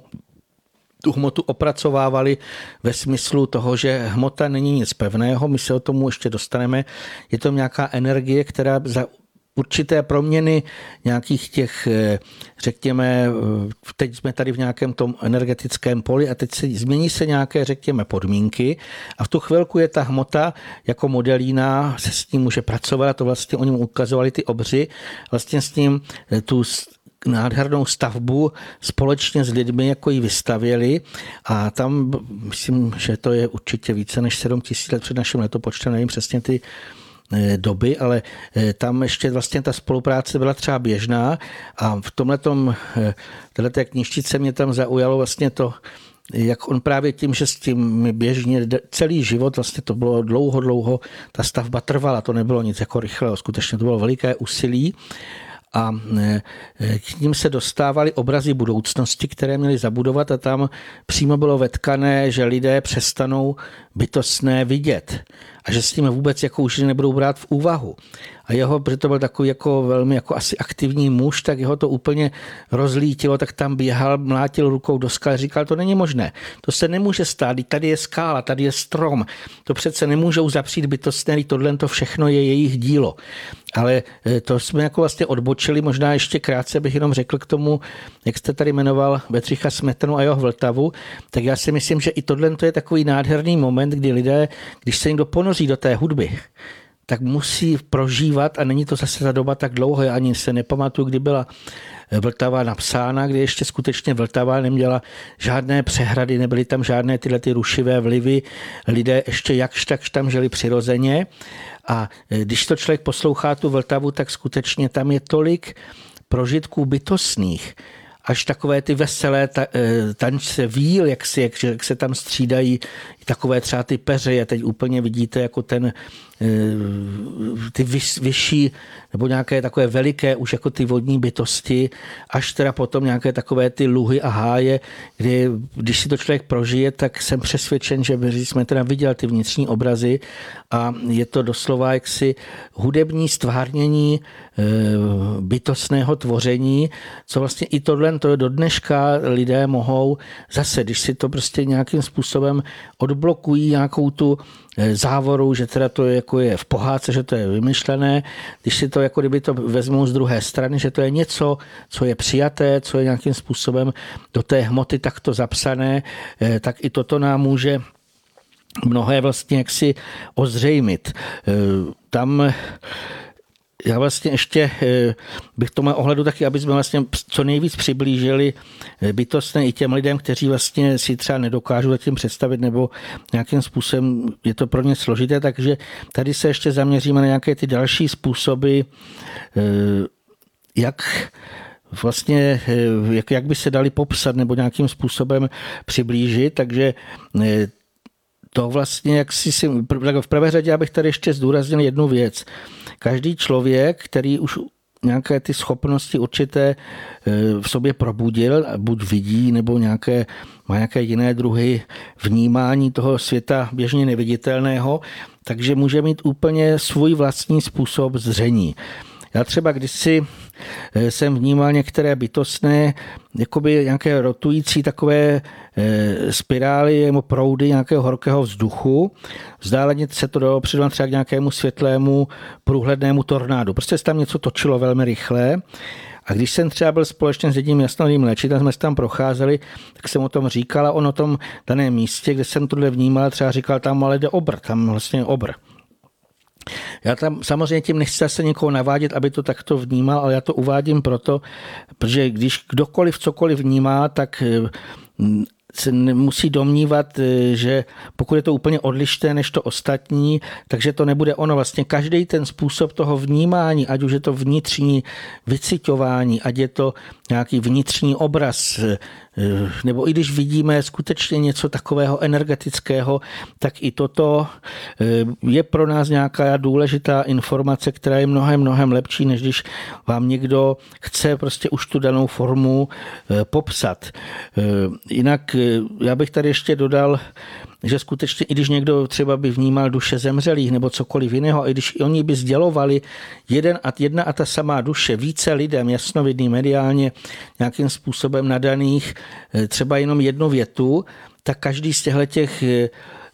ty, kteří vlastně toto mohou slyšet a vnímat, tak oni reprodukují a popis, popisují vlastně to, co je nám sdělováno jiným způsobem. To znamená eh, i bytostné, vlastně, když si v tom takto, tak někdo je může popsat toho skřítka tak a tak a namalovat ho a představuje si ho jako ty hliněné postavičky, co se vlastně prodávají, dávají se lidi na zahrádky ale i na jiných místech a jiní lidé to můžou vnímat úplně jinak. A svým způsobem každý vlastně nějaký ten způsob je úspěšný, pokud to není samozřejmě fantazie, ale jakékoliv to vnímání Eh, je správné, takže já bych chtěl každého pozbudit, aby si důvěřovali, pokud jdou do přírody a cokoliv vnímají, nebo to nafotí, nebo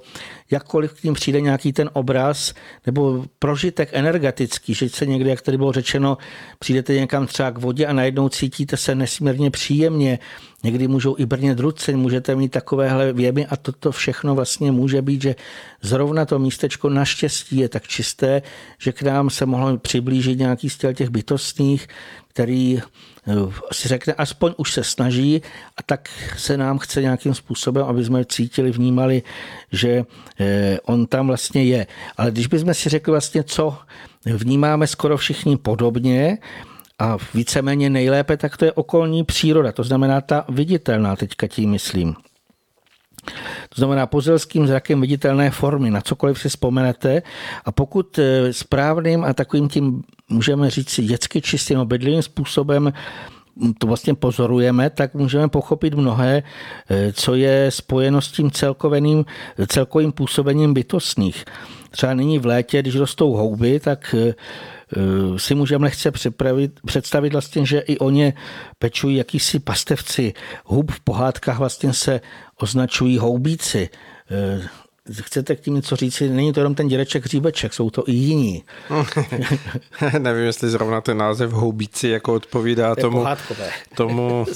jak to skutečně je, ale samozřejmě ta zmínka o těch bytostných pastevcích tady je na místě, protože samozřejmě z toho působení těch eh, vyšších eh, určitých tkaných proudů vznikají spojitosti s tím, že v té půdě se mohou rozmnožovat mikroorganismy, které samozřejmě my na, jako přírodopisně nazýváme houbami, ale ve skutečnosti je to nedílná součást toho celku vyzařování lesa, které je doplněno k tomu, aby eh, působilo buď jako rozklad toho, toho Eh, té půdy nebo toho dřevního, eh, co se, toho základu, který se nachází eh, pod stromami, aby, pod stromy, aby se mohl rozkládat. A samozřejmě tito tkalci vedou k tomu, že se nakonec z toho vytvoří houby, které můžeme nazvat, že jsou eh, také eh, krásné, nádherné, protože když se podíváme na rozmanitost a nádheru hub, tak to je nepřeberný svět eh, mnohých tvarů a přesto, ať se podíváme na jakýkoliv z těch tvarů, tak můžeme vnímat, jaká se v tom zachvívá hm, elegance, krása, nádhera. A v tom je obsaženo i to, že hm, samozřejmě ti bytostní, kteří se o ně starají, tak jsou také uh, nádherní a uh, jsou to ti, kteří se starají o to, aby ty maličké houbičky vyrostly z té půdy a našly své místo a samozřejmě, aby posloužili jako potrava, buď eh, samozřejmě lesním hm, živočichům nebo těm obyvatelům lesa, anebo když tam přijde dřív člověk, tak samozřejmě člověku, aby ho hm, mu darovali svoji energii, svoji výživnost. A častokrát si to připravujeme, aniž bychom si to uvědomovali tím, že myslíme dopředu na to, že půjdeme na houby, že, že budeme chtít v nejbližších dnech nebo eh, hodinách sbírat houby, tak umožňujeme to, aby to podhoubí, pokud si to opravdu zasloužíme a pokud je, jako je to prostředí pro nás vstřícné, nejdeme samozřejmě do lesa někdy, kdy se to úplně vylučuje, aby rostly houby, ale když jdeme ve správný čas, tak to naše naladění, to těšení se na ten, na ten zázrak toho nalezení houby, mít radost z toho, protože většina lidí, když nachází houby, má radost, což zase činí radost těm bytostným, že mohli přivést člověka k tomu, aby, aby nalezl ten jejich eh, výtvor, tak se vlastně spojuje v té přirozenosti to, co by mělo být ve všem. To, že se člověk těší, že půjde do lesa, do krásného prostředí sbírat houby, je eh, svým způsobem utkání toho, aby tam ty houby mohly vyrůstat. Takže pokud se člověk těší eh, a eh, chce mít nějakou spolupráci s těmi bytostnými, kteří se o ty eh, plody eh, hub starají, tak samozřejmě už ve svých myšlenkách si může připravit to, jestli bude obdarován nebo ne. Měl by to přijímat samozřejmě s pokorou, když mu není dáno tolik, kolik očekával, ale vždy by se měl radovat z toho, že mu bylo něco maličko z lesa podáno to tak, eh, já vždycky jsem fascinován, jak člověk velmi často jakoby nahodile přivede na to místo, kde třeba ten nádherný hříbek. A tohle já si myslím, že to se také jako lidé musíme učit, protože to se přiblížíme tím k bytostným, takovou tu dětskou radost z toho, ne jako takové to chtivost, teď nazbírám jako košiga, já ukážu těm sousedům, jak jsem dobrý houbař, ale skutečně jako aby je obdaroval, tak to radování se z toho. Jak... Já ještě jenom připomenu, eh, pardon, že eh,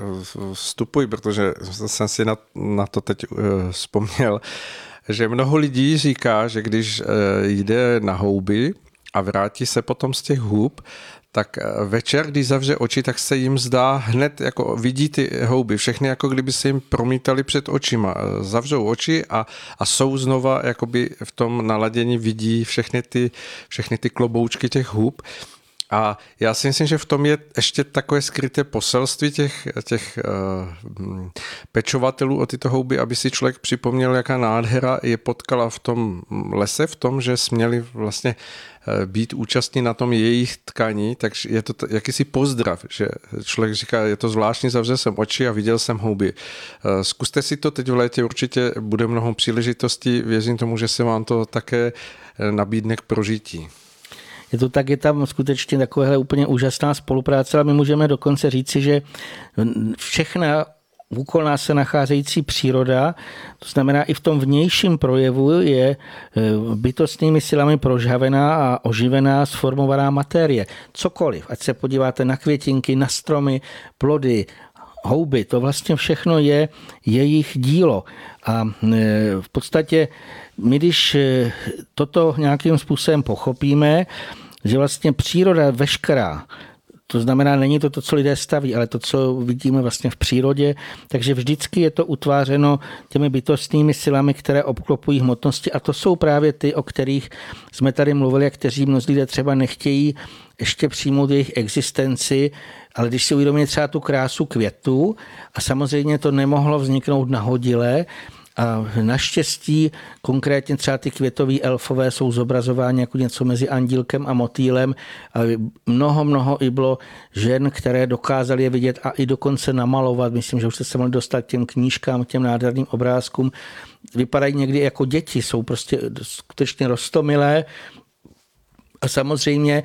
tohle je jejich dílo, nebo oni se starají o to, aby ty květinky byly tak krásné. Oni tam předávají ty proudy eh, sil. Samozřejmě to teďka to beru ještě tu eh, ideální eh,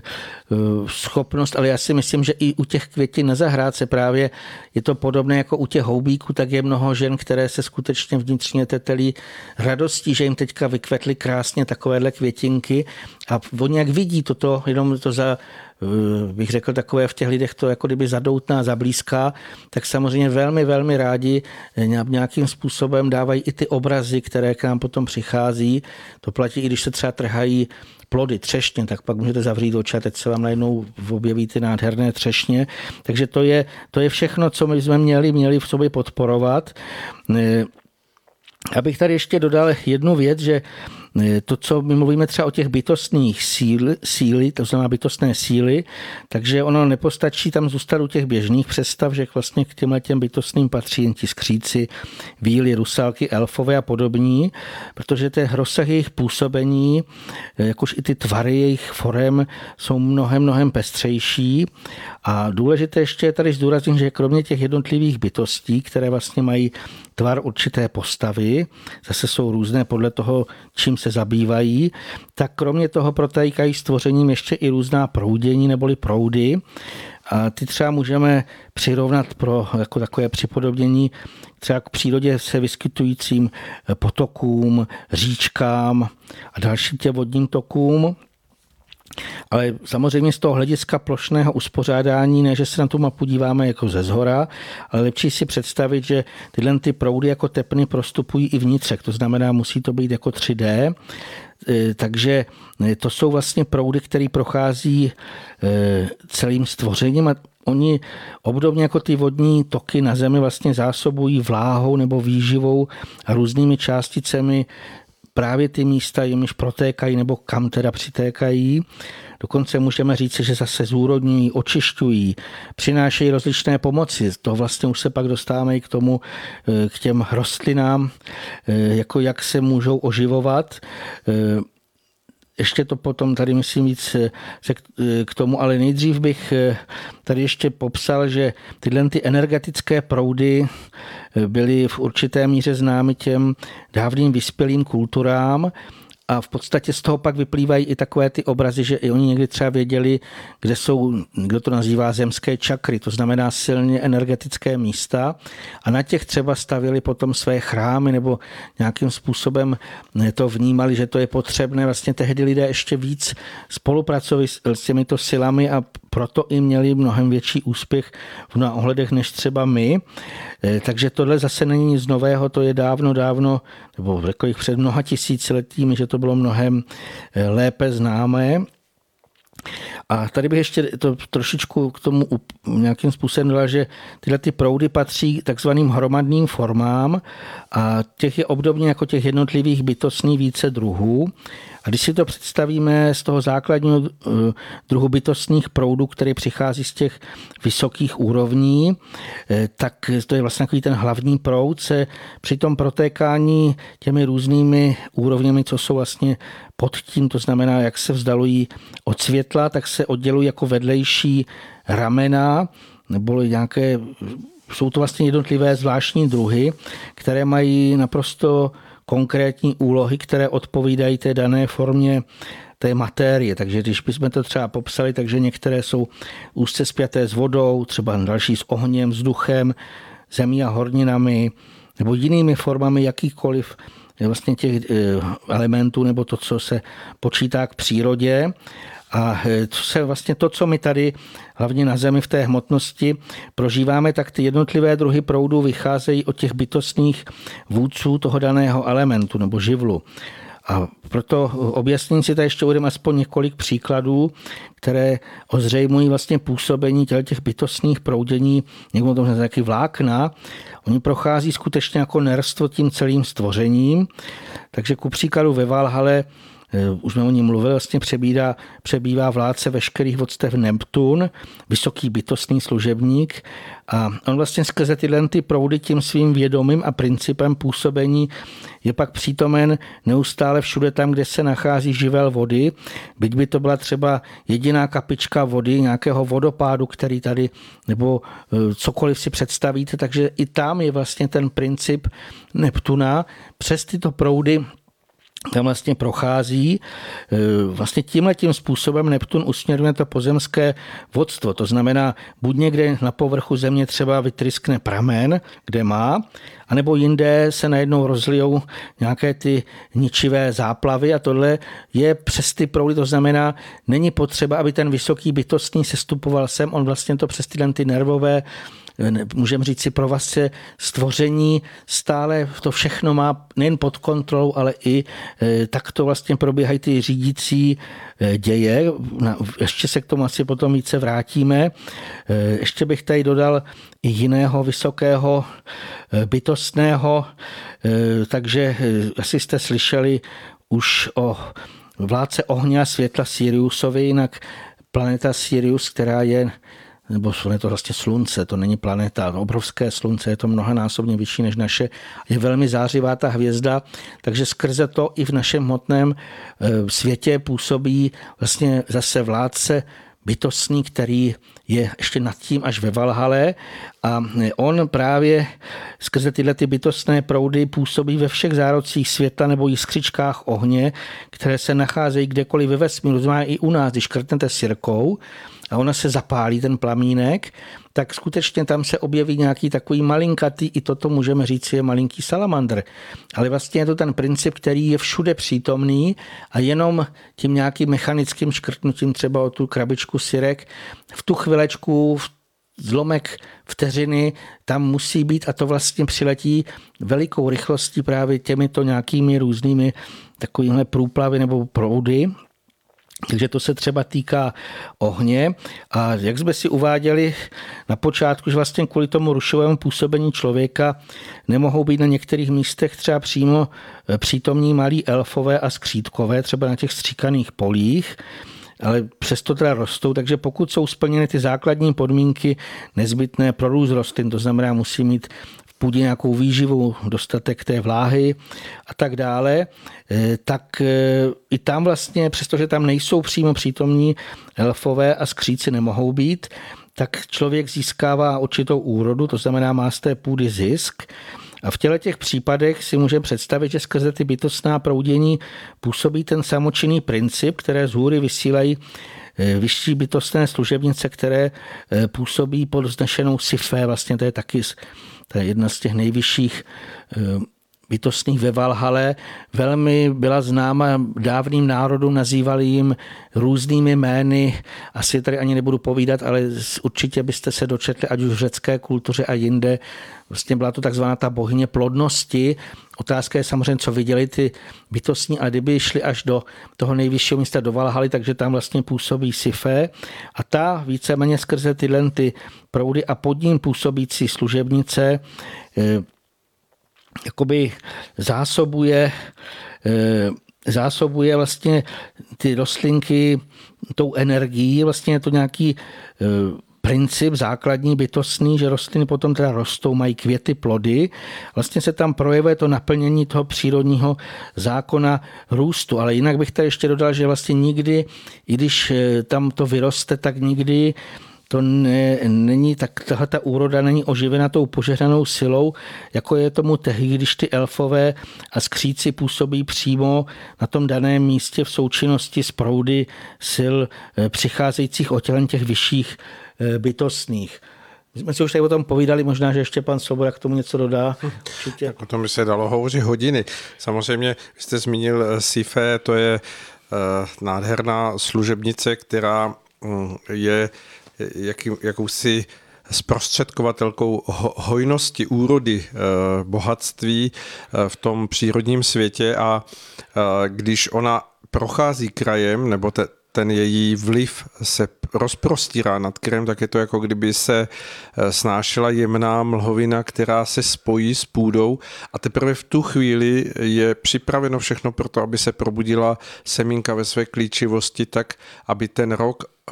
mohl být nazván úrodným, aby mohl být nazván požehnaným. A v tom je samozřejmě zase znalost dřívějších národů nebo dávných národů, eh, které věděli, že, že když se nad krajem eh, rozezní ten zpěv eh, Sife, tak je ten čas, kdy se má vložit zrno do půdy. A samozřejmě člověk dnešní doby, nebo víceméně člověk toho rozumového způsobu si v tom učinil svoji cestu, že vypozoroval, že ta klíčivost semínek vzniká při nějaké teplotě půdy, při nějaké vlhkosti, při nějakém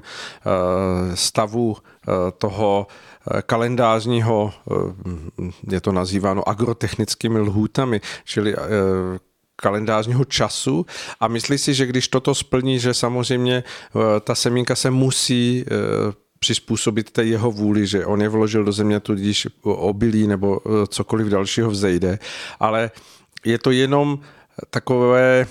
kostrbaté vypozorování toho působení SIFE, protože kdyby eh, jsme byli v dnešní době daleko vnímavějšími pro to její působení, tak přesně vnímáme to, jaký je čas, eh, kdy, eh, jaká je poloha měsíce, jak, jaká je nastavenost hvězd v tom roce a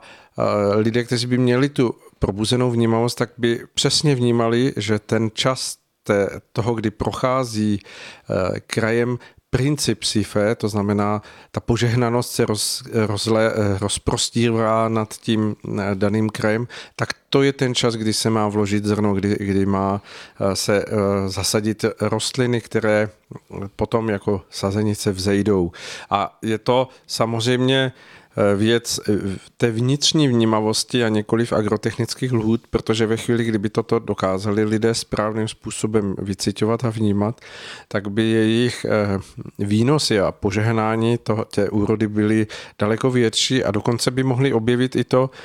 že úroda může být několikrát do roka a samozřejmě dnes eh, budou lidé argumentovat tím, že nestihne obilí vzejít, nestihne eh, se sklidit, eh, není dostatek slunečních dní, není dostatek vláhy, ale to tak není. Je, je mnoho věcí, které účinkují a které právě my v dnešní době neznáme. A proto se řídíme tím vypozorováním našeho rozumu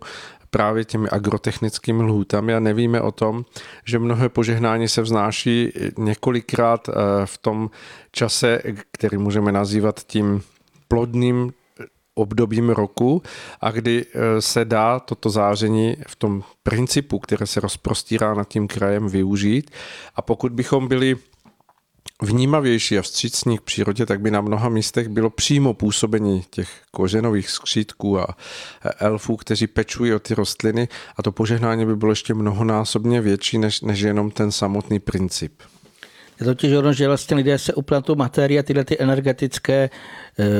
aspekty nesmírně důležité, které dřívejší národy ještě vnímali nějakým způsobem, už neznají. A když bychom se vrátili k té vysoké služebnici Sife, tak zase by lidé nepředstavili, že ona tady přímo se prochází krajem. Ty vysocí bytostní služebníci ve většině případů použijí nějakou planetu, třeba která eh, je i v našem slunečním systému. Já myslím, že tady na Luně, dneska, když je úplně, tak zrovna je to doba, kdy eh, Selejné jako bytostná správkyně Luny, eh, tak může, může k ní přijít na návštěvu, když bych to popsal, eh, různé jako je to vysoké služebnice a v podstatě potom to k nám právě proudí jako energie, to znamená přes nějaké tyhle ty bytostné proudy a to je vlastně jako ten první krok a buď se to rozprostře, jak jste tady povídal,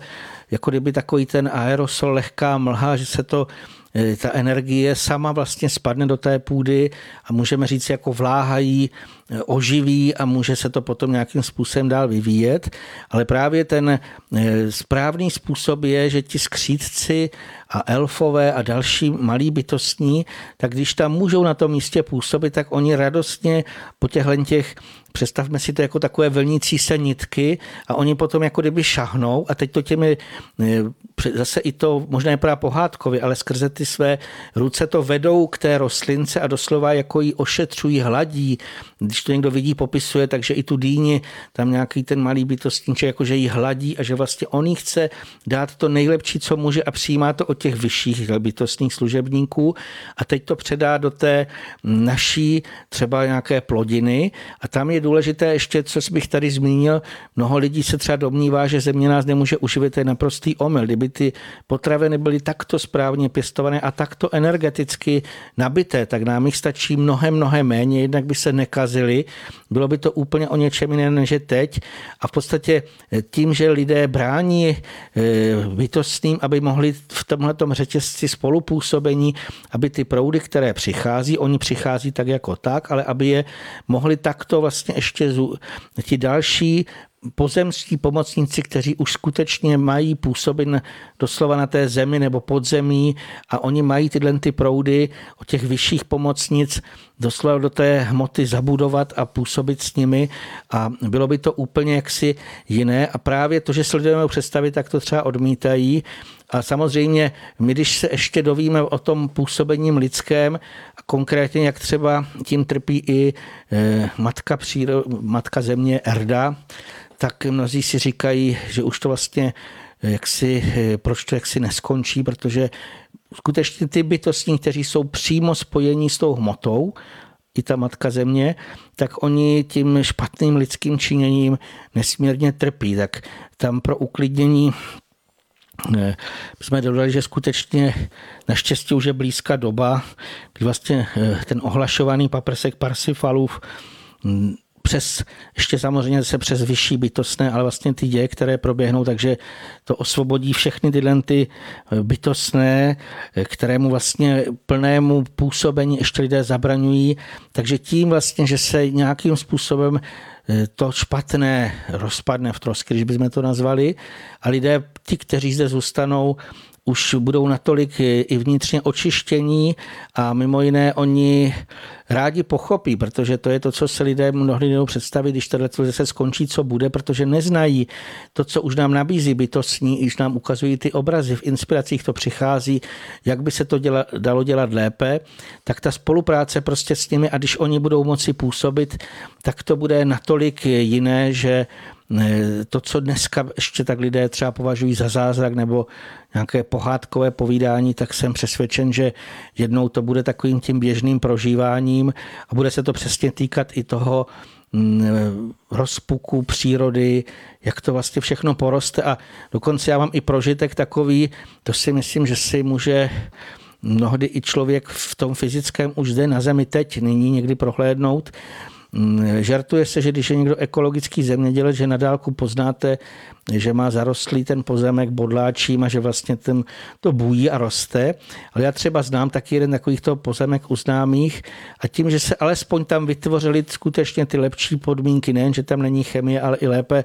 vlastně to lepší nastavení, tak eh, tím, že tam jezdívám, tak ono tam všechno roste jak divé. To je všechno dvoumetrové. Vidíte ty plody, jak to vlastně ta, eh, doslova to je tak obrovské množství plodin, které nám vlastně bytostní takto dávají a jenom stačí jim nějaký ten prostor uvolnit, aby se tam co nejméně dostalo toho rušivého od zářivě, od září třeba těch nějakých vysílačů, že tam nejsou vysílače, že tam špatný signál, ale až po to lidské působení, samozřejmě naprosto bez chemie, tak najednou vidíte, že pozemek, který řekněme není tak velký, takže on by uživil desetkrát více lidí, to znamená, co tam naroste, teď myslím ty plody než pokud se to dělá, řekněme, špatně, tak tam i v této fyzické, už teďka v tomto fyzickém jaksi světě, nebo v tom, co můžeme, tak vidíme takovéhle obrovitánské rozdíly. Hmm. A jsem přesvědčen, že to bude ještě, ještě mnohem, jak bych řekl, více zjevné a více viditelné. A ještě chutné. Teda. Já jenom přidám, eh, že denně prožívám, protože mám na pozemku, kde bydlím, eh, švestku jako strom a před lety jsem si tam zasadil víno s tím, že mi bude nést nějakou maličkou úrodu a říkal jsem si, tady ten pozemek je tak malinký, že tady eh, se nedá vytvořit nějaká vinice, abych měl víno ke sklízení, že by si člověk pochutnal na hroznech. No a letos se mi stalo to, že eh, jsem si nevšiml a to víno eh, vybujelo tak velmi do té švestky, to znamená od plotu přerostlo do, do koruny té, té, toho stromu švestky a Teď to mám tak, že podcházím pod eh, švestkou a visí z té švestky okolo těch dozrávajících švestek dozrávající hrozný vína. Takže já, já mám strom, který plodí eh, švestky i víno, eh, samozřejmě obrazně, ale chystám se to nafotit, protože je to úžasný pohled, tak jak to vlastně v přírodě kdysi dávno bylo, že to víno se šplhalo do těch vyšších opor stromu a tam plodilo, tak, tak se mi to na zahrádce objevilo, takže děkuji těm bytostným, co tam pečují o ten maličký pozemek, kde, kde žiju a, a oni tam vytváří obdivuhodné věci, ze kterých máme společně radosti. Tak věřím tomu, že se tak daří mnohým našim posluchačům a že to naše dnešní povídání do toho letního eh, klimbání vneslo jakýsi svěží vítr eh, s tím, že pan Círový v té první části dělal všechno pro to, aby lidi vybudil, probudil tím vším, co tady přinesl. A teď jsme tomu dali takovou, takový nádech, hm, toho příslibu, že se vyplatí těšit na ty vzpomínky na budoucnost, které jsou před námi které eh, v tom eh, vývoji přinesou možná to, že se opět vrátíme k té nádheře těch opravdu dávných, dávných národů, které tady na zemi žili v souladu s tvořivými bytostnými silami a kteří z toho měli požehnání, že prožívali opravdu ten zlatý věk určité vývojové etapy lidstva. Žel, my jsme se od ní jako Eh,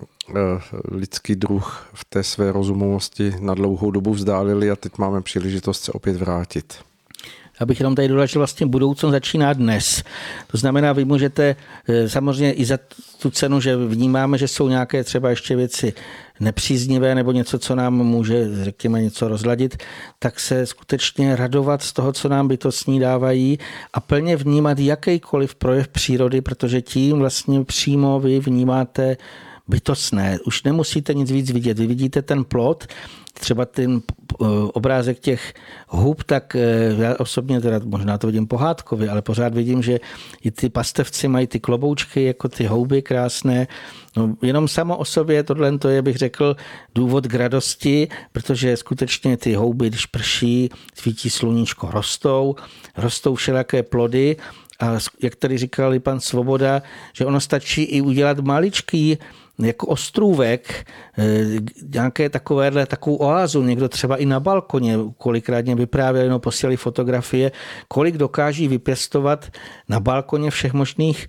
plodů a skutečně eh, tam, eh, pokud je to právě v té čisté radosti, tak já jsem přesvědčen, že i tam přichází bytostní ti maličtí a že vlastně eh, si řeknou, tady se aspoň někdo snaží, tak mu to pořádně necháme vyrůst a vlastně my se jim odnědíme tou radostí a tím díkem. Jako tohle ještě je potřeba se naučit děkovat. Děkovat eh, jak těm maličkým, tak i těm vyšším bytostným, protože když se uvědomíme vlastně skrze součinnost všech živlů, to znamená teplo, Eh, voda, zase tam, to znamená, máme tam Syria, Neptuna. Potom tam vlastně je teda třeba Sifer, když bychom si vzali to, co roste,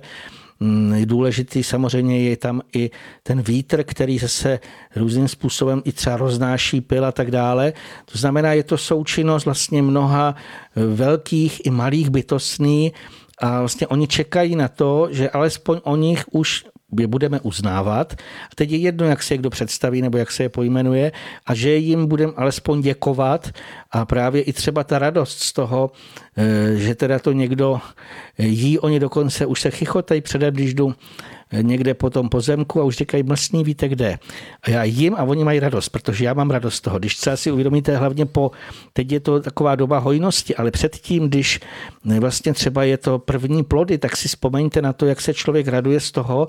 když najednou po té dlouhé době, kdy já třeba si vůbec nekupuju ovoce v supermarketech a víceméně nemá člověk žádné ovoce a teď najednou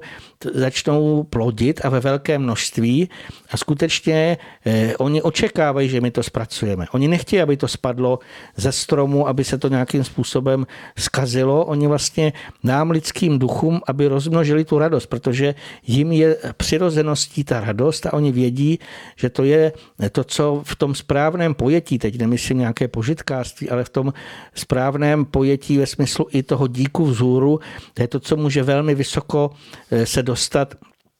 až do těch vysokých úrovní a vlastně tím se i spoje takový ten koloběh v té čisté radosti, v té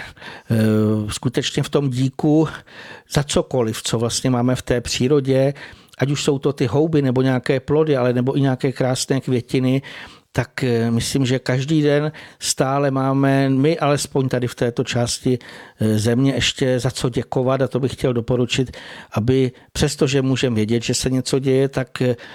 přírodu brát jako ten nejlepší nebo největší dar boží, celou tu krásu, kterou kolem sebe vidíme, ale s tím vědomím stojí zatím bytostní služebníci a všechno vlastně eh, je to možné, umožněno díky té obrovské lásce Boha Otce, který vysílá. Vlastně on je prapůvodce toho záření, které se, jak jsem tady popisoval, rozvětvuje až do všech možných těch maličkých třeba nitek, které k nám se dostávají na ty různá místa, ale všechno vlastně je to úžasná taková součinnost mnoha, mnoha eh, různých pomocníků, kteří takto vlastně oni naplňují ten svůj smysl bytí. Takže přibližovat se i k těm malým bytostným a vzít si je za příklad v té píli, v té radosti, teď beru ten běžný život, prosím vás, nemyslím v práci, tam to třeba mnozí řeknou, že nemůžou, ale kdokoliv, kdykoliv se dostanete teď v létě do přírody, tak eh, tam si můžete prožívat mnohé, aniž byste viděli ty, řekněme, jemnější formy, tak jenom s těmi eh, formami běžně viditelnými, to všechno je, bych řekl, už důvod k tomu díku, eh, jak je to všechno vlastně krásné a jak to svým způsobem i vzkvétá v té přírodě. Dá se říct, že dokonalost těch tvarů, které vidíme v přírodě, to jsou rostliny, zvířata, eh, skály, oblaka, všechno, všechno to je eh, jen jakýmsi odleskem té skutečné nádhery těchto eh, služebníků, těch bytostí, které v tom jemnějším působí, takže oni jsou opravdu ve své kráse dokonalí a ušlechtilost, která v nich je vložená, tak jen svědčí o té nádheře boží vůle, která dala vzniknout i jim samotným, proto aby mohl vzniknout tento vesmír, ve kterém se nacházíme na své cestě vývoje. Dobře, tak eh, pojďme se domluvit, co budeme hovořit dále v příštím pokračování eh, našeho vysílání. Tu jsem zaskočen, to nevím, to ještě uvidíme, co bude, co bude příští dny. Já skutečně v této době vnímám, že je třeba mluvit hodně o bytostných. Možná, že pokud eh, nebude nějaký jiný jako důvod, takže bychom mohli v tom pokračovat, protože si myslím, že jsme ještě mnoho věcí vůbec nevyslovili a ještě třeba mnozí čekají nějaká další objasnění, co už dneska nemůžeme. Takže pokud nám to bude umožněné, tak já si myslím, že bychom ještě měli v tom pokračovat, protože skutečně je to pohádkový svět, ale prosím vás, pohádkový svět v tom dobrém. Já jsem si uvědomil, naštěstí jako malému ještě četli hezké pohádky a jak velmi často v tom byla taková ta hluboká moudrost, když třeba nějaký ten Jiřík vyrazil třeba osvobodit Zlatovlásku a teď jak pomáhal všemožným zvířátkům, mravencům, když někde tam hořelo mraveniště, uhasil to a vlastně pomáhal na cestě všem, co měl. A zpětně mu vlastně přicházely nějaké takové ty pomoci a víceméně tohle je i pro nás takové ty obrazy, že skutečná, velmi často v pohádkách je obrovitánská moudrost a vlastně to prožívání toho světa přírody je pro nás něco takového, co se k tomu velmi přibližuje a my tam tolik věcí můžeme z toho načerpat. Takže já přeju všem, eh, ať ty v této době, pokud mohou toto prožijí, pokud mají zahrádky, tak ať je tam eh, obšťastní, bytostní, aby jim to, jak tady říkal pan Svoboda, aby měli takovou úrodu, že potom ani neví samozřejmě někteří, co sní. Eh, takže aby, aby to vlastně všechno skvétalo a příště pokud nám to bude umožněné, takže uvidíme, co přijde. Mimo jiné, já sám i očekávám, co udělá, jak už jsem mluvil o tom ta zítřejší komota, co nám přinese. Přináší nám nějaké záření a zatím, pokud člověk se naladí v tom dobrém, tak je to velmi pozitivní. To znamená, já také věřím tomu, že eh, naprosto jistě světlo zvítězí, všechno dobře skončí a v těch pohádkách samozřejmě. A to znamená, že tento děj vlastně probíhá a my teď a tady vlastně bychom se měli snažit v té plné bdělosti působit tak, jak je to právě v, té, v souladu s těmi bytostnými služebníky, to znamená v souladu s boží vůlí a e, v tu chvilečku vlastně se vřadíme do té harmonie a jsem přesvědčen, že i toto nám pomůže, aby jsme zase v té budoucnosti sklízeli ty dobré plody. Hmm. Tak e, budeme pokračovat asi příště, protože dá se opravdu říct, že e, to jsou takové střípečky toho skutečného výhledu, který nabízí ta veliká nádherná spolupráce lidí s bytostným světem v přírodě, tak se budeme zabývat opět, slibujeme, pokud to bude možné těmito myšlenkami a těmito výhledy. No a samozřejmě pokud máte vy nějaké zkušenosti nebo opět prožijete něco, co bude v tom tématu, které jsme dnes probírali, se zachvívat, tak nám o tom napište, pošlete obrázky, pošlete eh, své kresby, cokoliv, co budete vnímat, že se z toho bytostného světa k vám dostává, tak obdarujte tím druhé lidi. Je to důvod eh, k tomu, abychom se vzájemně povzbuzovali a přibližovali se té čisté radosti, která je magnetickým mm, účinkem přitahující právě všechno bytostné. Dobře, tak děkujeme. Ještě ano? možná bych, teď jsem si vzpomněl, že bych připomněl jednu věc. 23. 7. tohoto měsíce vlastně eh, se bude pořádat zase další škola nebo další semináře Genius přírody, které si dobře vzpomínám, má to být slunce v plodech a bude to o bytostných. A já bych vlastně chtěl, pokud by někdo ho to zajímalo, může třeba na mých stránkách, jak tam mám eh, v akcích, tak tam vlastně tam i proklik přímo na tu eh, genius přírody a vlastně je to místo, kde mnohem více chceme mluvit právě o bytostných, než tady máme nějaký ten vymezený čas, takže eh, to je taková jako menší pozvánka, protože já si myslím, že i mnoho lidí eh, si chce o tom popovídat. To znamená, jedna věc je poslat nějaké, což naštěstí posílají lidé ty fotografie, ale mnoho lidí, i když něco právě třeba vyfotí nebo stvární a má i tu touhu si popovídat s lidmi, kteří se na ně nebudou dívat eh, jako třeba, že jsou nějací blázni, protože my si tady všichni o tom povídáme, to je vidět i z toho pořadu, tak to jenom ještě bych doplnil a už nechci samozřejmě s tím mhm. zdržovat. Takže pokud chcete přijít 23. července, tak Genius přírody je to škola, která se odehrává v zahradním dvoře Listen. Bude k dispozici pro všechny, kdo chtějí o těchto tématech eh, s druhými hovořit a ještě se dozvědět mnohem více a jinak stránky pana Sirového, tam je pozvánka a teď připomeňme vaše stránky www. Vitsirovi.cz, to je jednoduché. Takže... Je to jednoduché jako všechno. Tak, a to je úplně všechno. Moc děkujeme, že jste nás vydrželi poslouchat tak dlouho. Dnešní vysílání se opravdu natáhlo, ale věřím, že to stálo za to. Eh, moc děkujeme, přejeme všem krásný večer a krásný letní čas. A jak už to tak bývá, eh, rozloučíme se naším zvoláním. Věřme, že bude lépe a dělejme věci tak, aby lépe bylo. Krásný večer. Naslyšenou.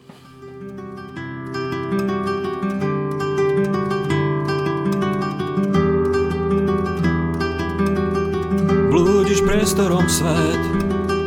háda milión vied, však stále čo vanie vietor nepoznáš. Snívaš tu svoj dlhý sen a tvoj život zakrýva tieň, čo šumí si každý strom nepoznáš. Máš školy, si dokonalý a svet ti je taký malý, však koľko je stebiel tráv, nepoznáš. Spomínaš krásy detských chvíľ, však neveríš na ríšu víl, čo cítia skaly v horách, nepoznáš. A pre stromy nevidíš les, že včera ti splýva do dnes, že všetky farby dúhy vôbec nepoznáš. A pre stĺpy nevidíš plot, tak krátky je jeden život, že inú pravdu ako tú svoju neuznáš.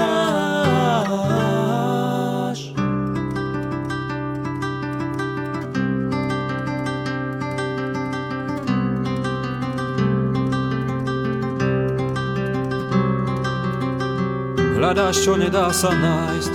a môžeš si kamkoľvek zájsť, čo cíti každý motýl, netušíš. Tak spýtaj sa na cestu hviezd, však rozvieš sa milión ciest, kým ich prejdeš, svoj smed aj tak nezhasíš. Staviaš si z kariet svoj dom, v ňom skrývaš sa pred osudom a zmysel vecí stále netušíš. Splýva ti pravda a lož, tak tupé zbranie rozumu zlož, len vánkom ticha slzy usušíš. A pre stromy nevidíš les, že včera ti splýva do dnes,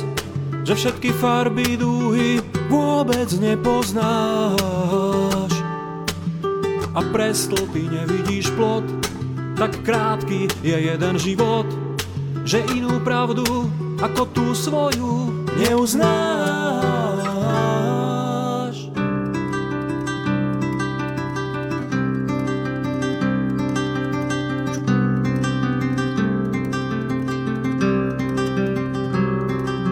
Veríš zmyslom, čo ťa oklamali, tisíc ráz si už bol sklamaný, však znova sa im na lep nalepíš. A pritom dávno všetko už vieš, pre slová však vety nepočuješ. Rozprávka o moste z dúhy neveríš. Tak zahoď to všetko už preč, rany na duši konečne lieč, inak znova svoju šancu zahubíš. Život je všetko, len náhoda nie, všetko sa stále znovu opakuje, až pokiaľ farby dúhy pochopíš. A pre stromy nevidíš les, že včera ti splýva do dnes, že všetky farby dúhy vôbec nepoznáš. A pre stĺpy nevidíš plot, tak krátky je jeden život, že inú pravdu ako tú svoju neuznáš.